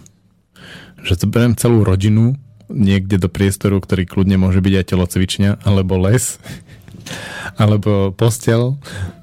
A mám dva druhy takých, ja to volám, že, že vzťahových diet. Prvý je, že v v jednom priestore dlhší čas. A minule som vyvinul ešte taký novší model, ktorý sa podaril a bol som s ním veľmi spokojný, že pol hodinu na tej istej posteli celá rodina. Bez toho, aby bol nejak štrukturovaný program. Iba tak ležať a z toho sa začnú vyvíjať také rôzne drobné veci. No a keď som presne v tej situácii, že cítim očakávanie mojej ženy, do toho deti by niečo a zichlo by sa a hento a neviem ani za nič na niečo prísť, tak eh, tá postel na pol hodinu mi väčšinou dá odpoveď. To je úplne ako krásna vec. Lebo ako náhle vedľa seba majú byť dvaja v napätí na takom úzkom priestore, ako je postel, tak tá vec sa jednoznačne otvorí. A ostatní tomu pomôžu. Tak čo, Maťka, ako sa cítiš po tomto konflikte? Cítim. Ako sa cítim? Cítim sa, o, cítim hnev. Cítim hnev a presne včera sme s mojimi kamarátkami obľúbenými, s tvojou ženou a stolib otvárali tému neschopnosť mužov a, a ja som vlastne v tejto chvíli nevedela, že, že vlastne sa mi to teraz spustilo, až kým vlastne Ičo nepovedal ten dôvod, že prečo uh, sa nezačal pýtať aj on a nezačal tie veci otvárať. A ako náhle mi povedal ten dôvod, tak som už bola v tom. Že on je ten neschopný a No nepostaral jasné, sa a jasné. nechce do Nemá toho. odvahu. Hej. A nechce nič riešiť vo svojom živote. Všetko je to na tebe. Hej, je to srač. Ale počuj, veď, e, ty máš zbierku mužov celkom ako výraznú a všetci boli sráči, nie? Um, Pri Ičovi mám pocit, že to prvý raz ako s tým pracujem, s tým pojmom, že dovtedy som si to akoby neuvedomila, že to v sebe mám a že tých mužov môžem tak vnímať. Čiže s tým otvorene pracujem, s tým pojmom a, pra, a čo je zaujímavé je, že, že to je veľmi málo kedy. Ale keď to je, tak sa nebojím si to pomenovať. Teda pokiaľ viem, že to práve cítim. On mi to niekedy hovorí, že teraz to, teraz to máš, že ja som ten sráč. Je pre mňa zaujímavé, ako vlastne teraz tak taktne a diplomaticky rozprávaš, intonuješ tak veľmi nežne a krehko, hej? A predtým, ako keď bol vypnutý mikrofón, tak to tu hrmelo celkom. No lebo to už odišlo. Keby si zapol vtedy tie mikrofóny, tam už bolo vlastne povedané všetko. Že stačí povedať, že si sráč a neschopný, hej? A už to je. Tak ja neviem. Nie, ja sa pýtam teba, že či sa tebe Mne? uľavilo. No. Mne? Igor má dnes pauzu. A mne sa uľavilo, ale samozrejme je to o tom, že čo príde z jeho strany teraz. Je to, taký, ďalš- je to otvorený očakávanie. konflikt. Nie, je to otvorený konflikt. Bolo by zaujímavé mať doma urobený taký priestor, že klietka, že kde by konfliktné strany vlastne potrebovali ísť spolu a tí ostatní by ich nepustili, kým by neuznali, že už je to hotovo. A to by kľudne mohli byť aj deti, lebo deti majú jasno v tom, že či ešte je nejaký konflikt alebo nie u rodičov. Niektorí rodičia by tam teda trávili dosť dlhú dobu. Hej. Ale v poslednej dobe mám veľmi dobrý pocit z našich konfliktov, lebo ako keby aj včera v tom filme, kde hrá Brad Pitt, Angelina Jolie, kde bola presne scéna, že ona mu bola uzavretá a on vlastne na ňu šiel zatlačiť, prišiel za ňou do sprchy, odmietala ho a na ňu tak tlačila. Už, už keby ešte to bol dotiahol, už by sa bola rozplakala, celá by sa tam bola položila, tak to zdal. Zlakol sa jej emócie a odišiel. Teda, teda ju nechal odísť. A vlastne čo to už nerobí. I čo robí to, že keď to príde, že na mňa zatlačí a ja ešte stále nie, daj mi pokoj, neviem čo. A on ma nepustí a tá tenká hranica dokáže ju ako keby ešte podržať a ja to zrazu pustím, rozpačujem sa alebo rozosmiem alebo čokoľvek. Tak to je presne tá chvíľa o, v tom konflikte pre mňa vzrušujúca. Že on sa nezlakol moje emócie. To je to najviac. A viete to aj pred deťmi? Hej, už to vie. Ako, po, po, takto. Keď už sa do toho dá, tak už to stojí do konca. Len vlastne niekedy, kým sa odhodlá, že sa mu chce, že sa na mňa nepozrie, že som to malé rozmaznané decko. Takže keď už sa rozhodne, že sa mu chce, tak to dotiahne. Tak teraz myslím, že môže byť taký čas na takú výzvu všeobjímajúcu pre celé ľudstvo, a hlavne mužstvo. Daj nejakú výzvu, že muži, robte toto alebo nerobte toto. Že muži, nebojte sa emócií svojich žien, ani emócií svojich detí. Napríklad včera to bolo veľmi zaujímavé. Aďo, otec mojich dvoch synov, tak vlastne Ríško mal nazbierané voči nemu nejakú krivdu, že neurobil minule to alebo to alebo to. A prišiel a chcel ich zobrať na zmrzlinu a k sebe spať. A Ríšo vlastne odmietal, nejdem s tebou, nechcem ísť s tebou. A on to vlastne ten otec chcel zdať a povedal, no dobre, tak nejdeš, že berem iba Borisa. A ja som vtedy som si dovolila zakročiť. Ja hovorím, že nie, že nedovol mu to. Že on teraz vlastne to skúša, že či ty sa zlakneš tej jeho emócií. A on je v tom skvelý, že ako on, on si nechá Aďo poradiť v tej chvíli. A vlastne išiel k nemu, chytil ho, objal ho, chvíľu na ňo tlačil, potom ho šteklil a vlastne Ríšo ešte stále vlastne mu kladol ten odpor Aďo sa toho nezlakol a potom odišli spolu s tým, že sa smiali obidvaja.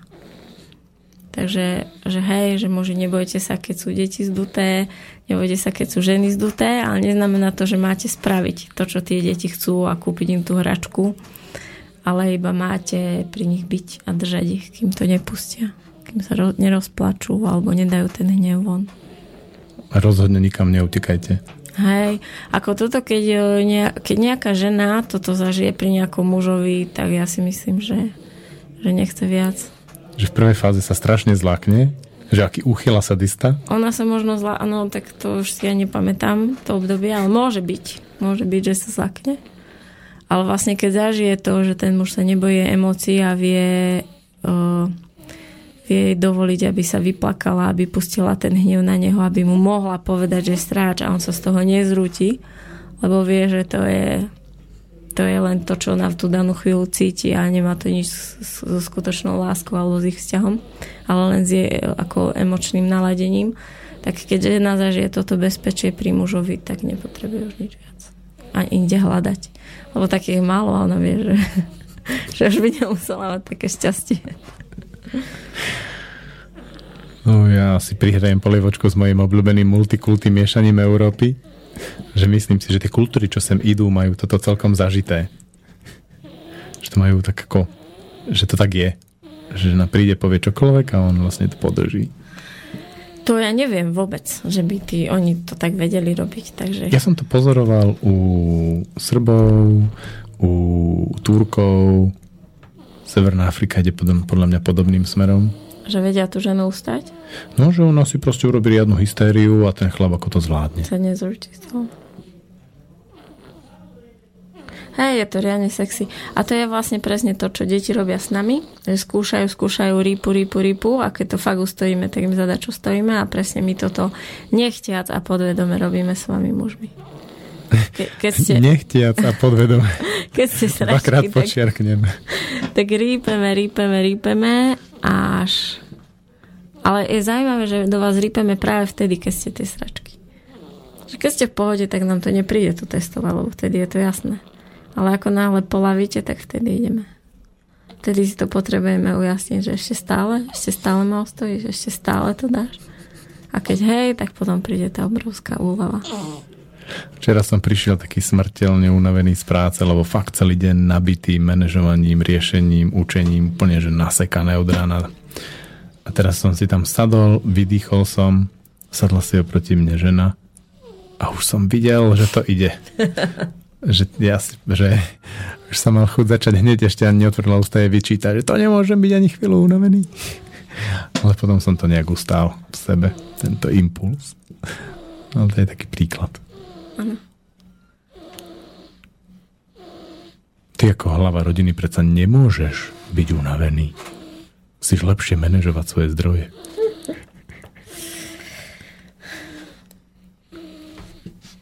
Tak čo ako vyplníme posledných 15 minút nášho prázdninového pobytu s deťmi? Maťa, máš nejakú otázku ešte?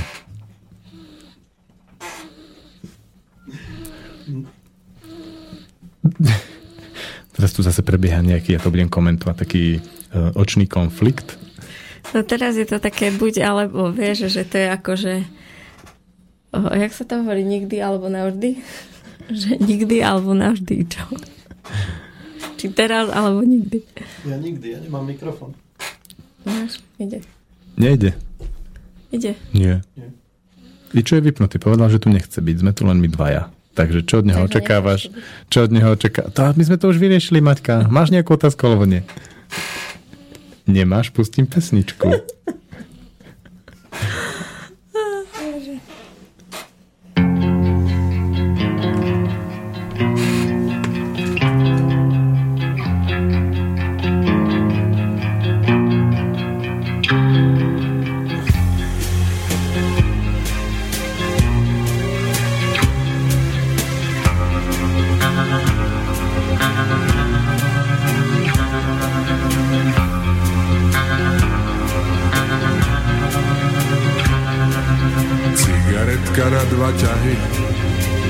silná ako život, v dime s tebou stojím nahý, Platonicky celkom živo. Ešte raz a potom prsty Horké ako funerál Začínam si byť istý, že do teba som sa zameral.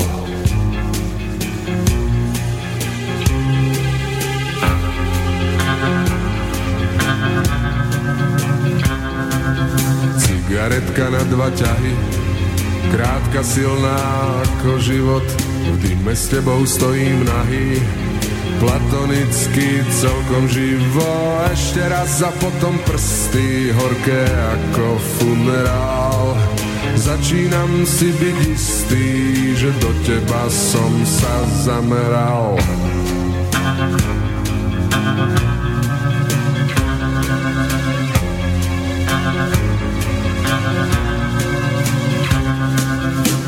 cítim kožu zvláštne voní, v srdci praská ďalší kotol. My predsa nie sme ako oni, rozhodení len tak vôkol. Tu a teraz je tá pravda, čo sa vekmi úročí. Za pravdu raz isto nám dá bezohľadne do očí. Cigaretka na dva ťahy už odstavila komíny Vykročil som len tak nahý, priamým smerom na míny.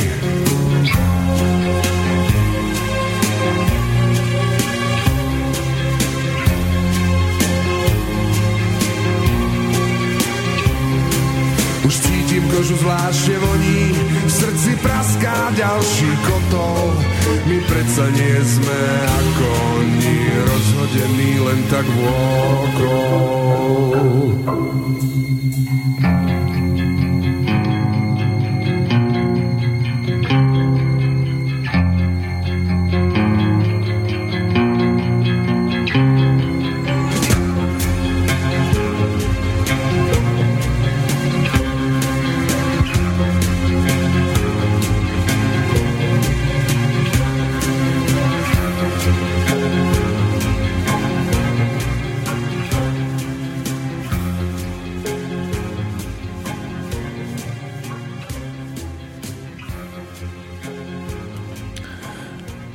Čas prázdnin s deťmi je čas, na ktorý sa rozhodne musia rodičia pripraviť. Rozhodne to nie je dovolenka, kedy si môžeme dovoliť vypnúť. Napríklad, že ja si idem teraz oddychnúť. Ten oddych tam je možný a ten refresh určite áno, ale prebehne ináč, ako sme zvyknutí. Nie je možné, aby ja, keď idem na prázdniny s deťmi, na dovolenku s mojimi deťmi, som si jednoducho zobral knihu a čítal si ju. Možno aj to sa dá urobiť, ale najprv sa treba postarať o tú rodinu. A keď sa na to pripravíme dopredu, tak nám to môže uľahčiť celú tú, to poňatie tej dovolenky. Ak ja mám nastavenie, že chcem ísť na dovolenku a čítať si knihu, tak to je nastavenie, že tam chcem ísť, ale nebudem tam veľmi s tou rodinou. Nebudem tam veľmi so ženou, nebudem tam veľmi s deťmi. A to sa dá, ale treba ich na to dopredu pripraviť, povedať im to, oni do toho budú plakať, kričať, hnevať sa, robiť bordel dovoliť im to a urobiť si to, ako chcem. A to je ten lepší prípad. Tebe som ešte nezapol mikrofón. To, čo sa vlastne stane pri takom niečom je, mm, že často zmením ten názor práve tým, že sa to v tej rodine stane a zažijem tú reakciu takú otvorenú a priamu na začiatku, že, o, že prestane mať chuť si tam iba čítať knihu. Lebo v, tej, v tom živote tej rodiny môžem uzrieť niečo, čo sa mi tam páči. Ak to tam neuzriem, tak možno už nie som naladený byť s tou rodinou. A vtedy má zmysel možno na tú dovolenku s, tým, s tou rodinou neísť. Poslať tam niekoho iného, alebo poslať tam tú ženu s tými deťmi samú. A to je tiež veľmi dôležité. Lebo to najhoršie, čo sa asi môže stať, je, že žena niečo očakáva od muža, čo on tam už nechce prinášať a potom celá tá dovolenka je taká šedá, neistá, trochu v konfliktoch, ale v žiadnych poriadne otvorených a vlastne prečo sme niekam išli? A je niečo, čo sa ty bojíš pred týmto letom? Alebo či máš niečo otvorené? Je to také zvláštne, lebo minulé leto bolo aj pre mňa veľmi štrukturované a nabité od prvého dňa po posledný a teraz to vyzerá, že to bude veľmi voľné. je to málo štrukturované, ale budú tam riadne dobrodružné výpravy a menej s deťmi, toho sa trošku bojím, lebo rád by som predsa len s tými deťmi ešte chvíľu bol. Oni idú trošku do puberty, možno sú to také posledné prázdniny, najbližšie 2-3, ktoré sa chystajú, že ešte budem môcť byť s nimi, že oni budú ešte vôbec chcieť byť so mnou. To je taký ten pohľad nás, že už dospelí, dospelé deti už nechcú byť veľmi so svojimi rodičmi. Som zvedavý, ako to bude. Mm-hmm. Takže to je to, čo zneistuje mňa.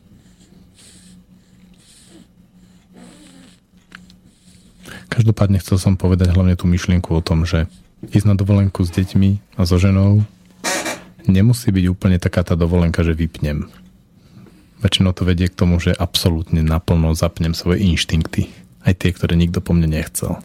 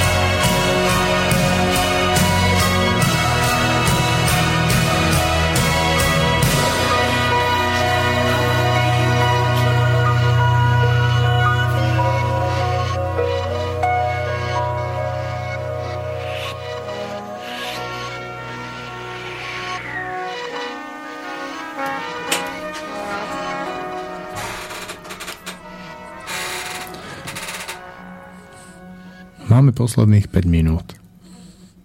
Podarilo sa nám naplniť čas relácie rozhovorom, ktorý bol pre mňa dosť príjemný.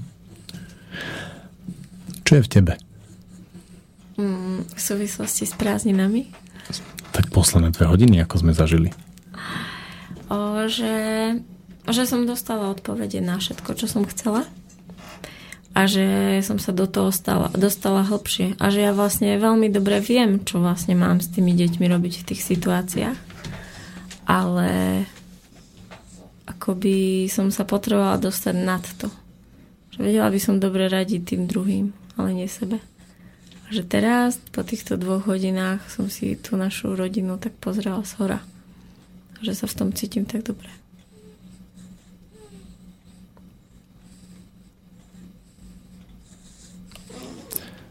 To je pre mňa taká otázka, že ako urobiť tú reláciu tak, alebo rozhovor s tým človekom, s ktorým sa tu rozprávam, že kedy je to len rozprávanie o tej téme a kedy tam prebehne naozaj nejaký proces, nejaká zmena.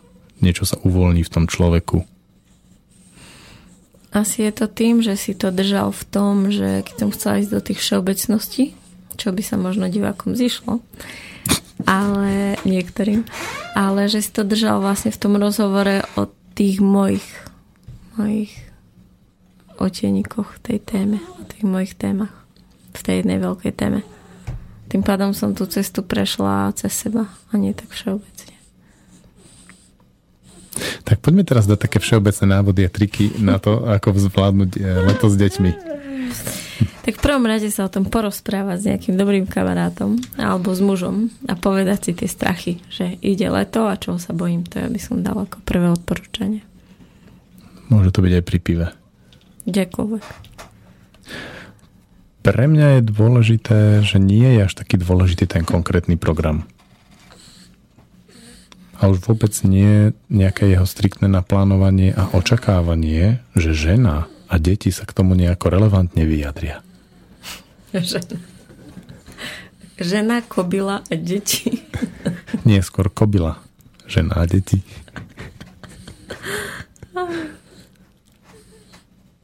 Bo žena so mnou pôjde všade, kde ja pôjdem, samozrejme okrem takých vecí, ktorých sa extrémne bojí. Mm-hmm. A naopak. Aj na vysnívané miesto, keď ja tam ako budem taký neistý a nesvoj, tak to nebude ono. Mm. Takže to je to moje teraz. Daj ešte ty nejaký ďalší typ že konflikty detí sú odrazom toho, čo je v nás. Takže keď sa naše deti hádajú a bijú, ako aj vlastne hovoril ten poslucháč, to bolo pre mňa veľmi zaujímavá podnetná otázka, tak radšej si sadnúť so ženou a povedať si, čo sa deje v nás, keď tieto deti tu šíli a vrieskajú na celý panelák. Na celý hotel. Či na celý hotel. Na celú pláž. Na celé námestie. Ďalšie, nebáť sa o, povedať nie na hračky, na zmrzlinu, že nie je len do toho, že vyhovieť za každú cenu. Že som zlý rodič, keď zmrzlina bude len každý tretí deň cez prázdniny. Pre mňa je zaujímavá téma urobiť si naozaj čas prázdnin nízkorozpočtovú, či už mm, reálne, že na to nemáme, alebo si to tak urobiť, že tento týždeň proste nemáme iba toľko to peňazí, alebo žiadne a je to.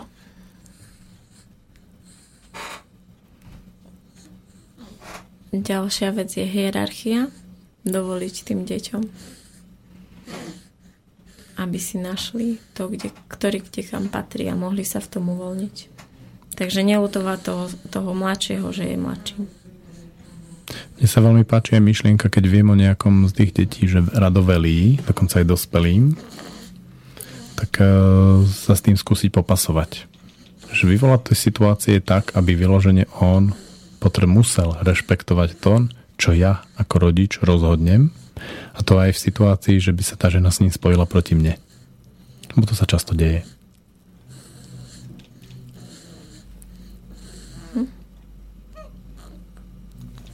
Výborne. Máme 16 hodín 30 minút a ja sa s tebou lúčim. A s poslucháčmi do počutia. Ahojte. Táto relácia bola vyrobená vďaka vašim dobrovoľným príspevkom.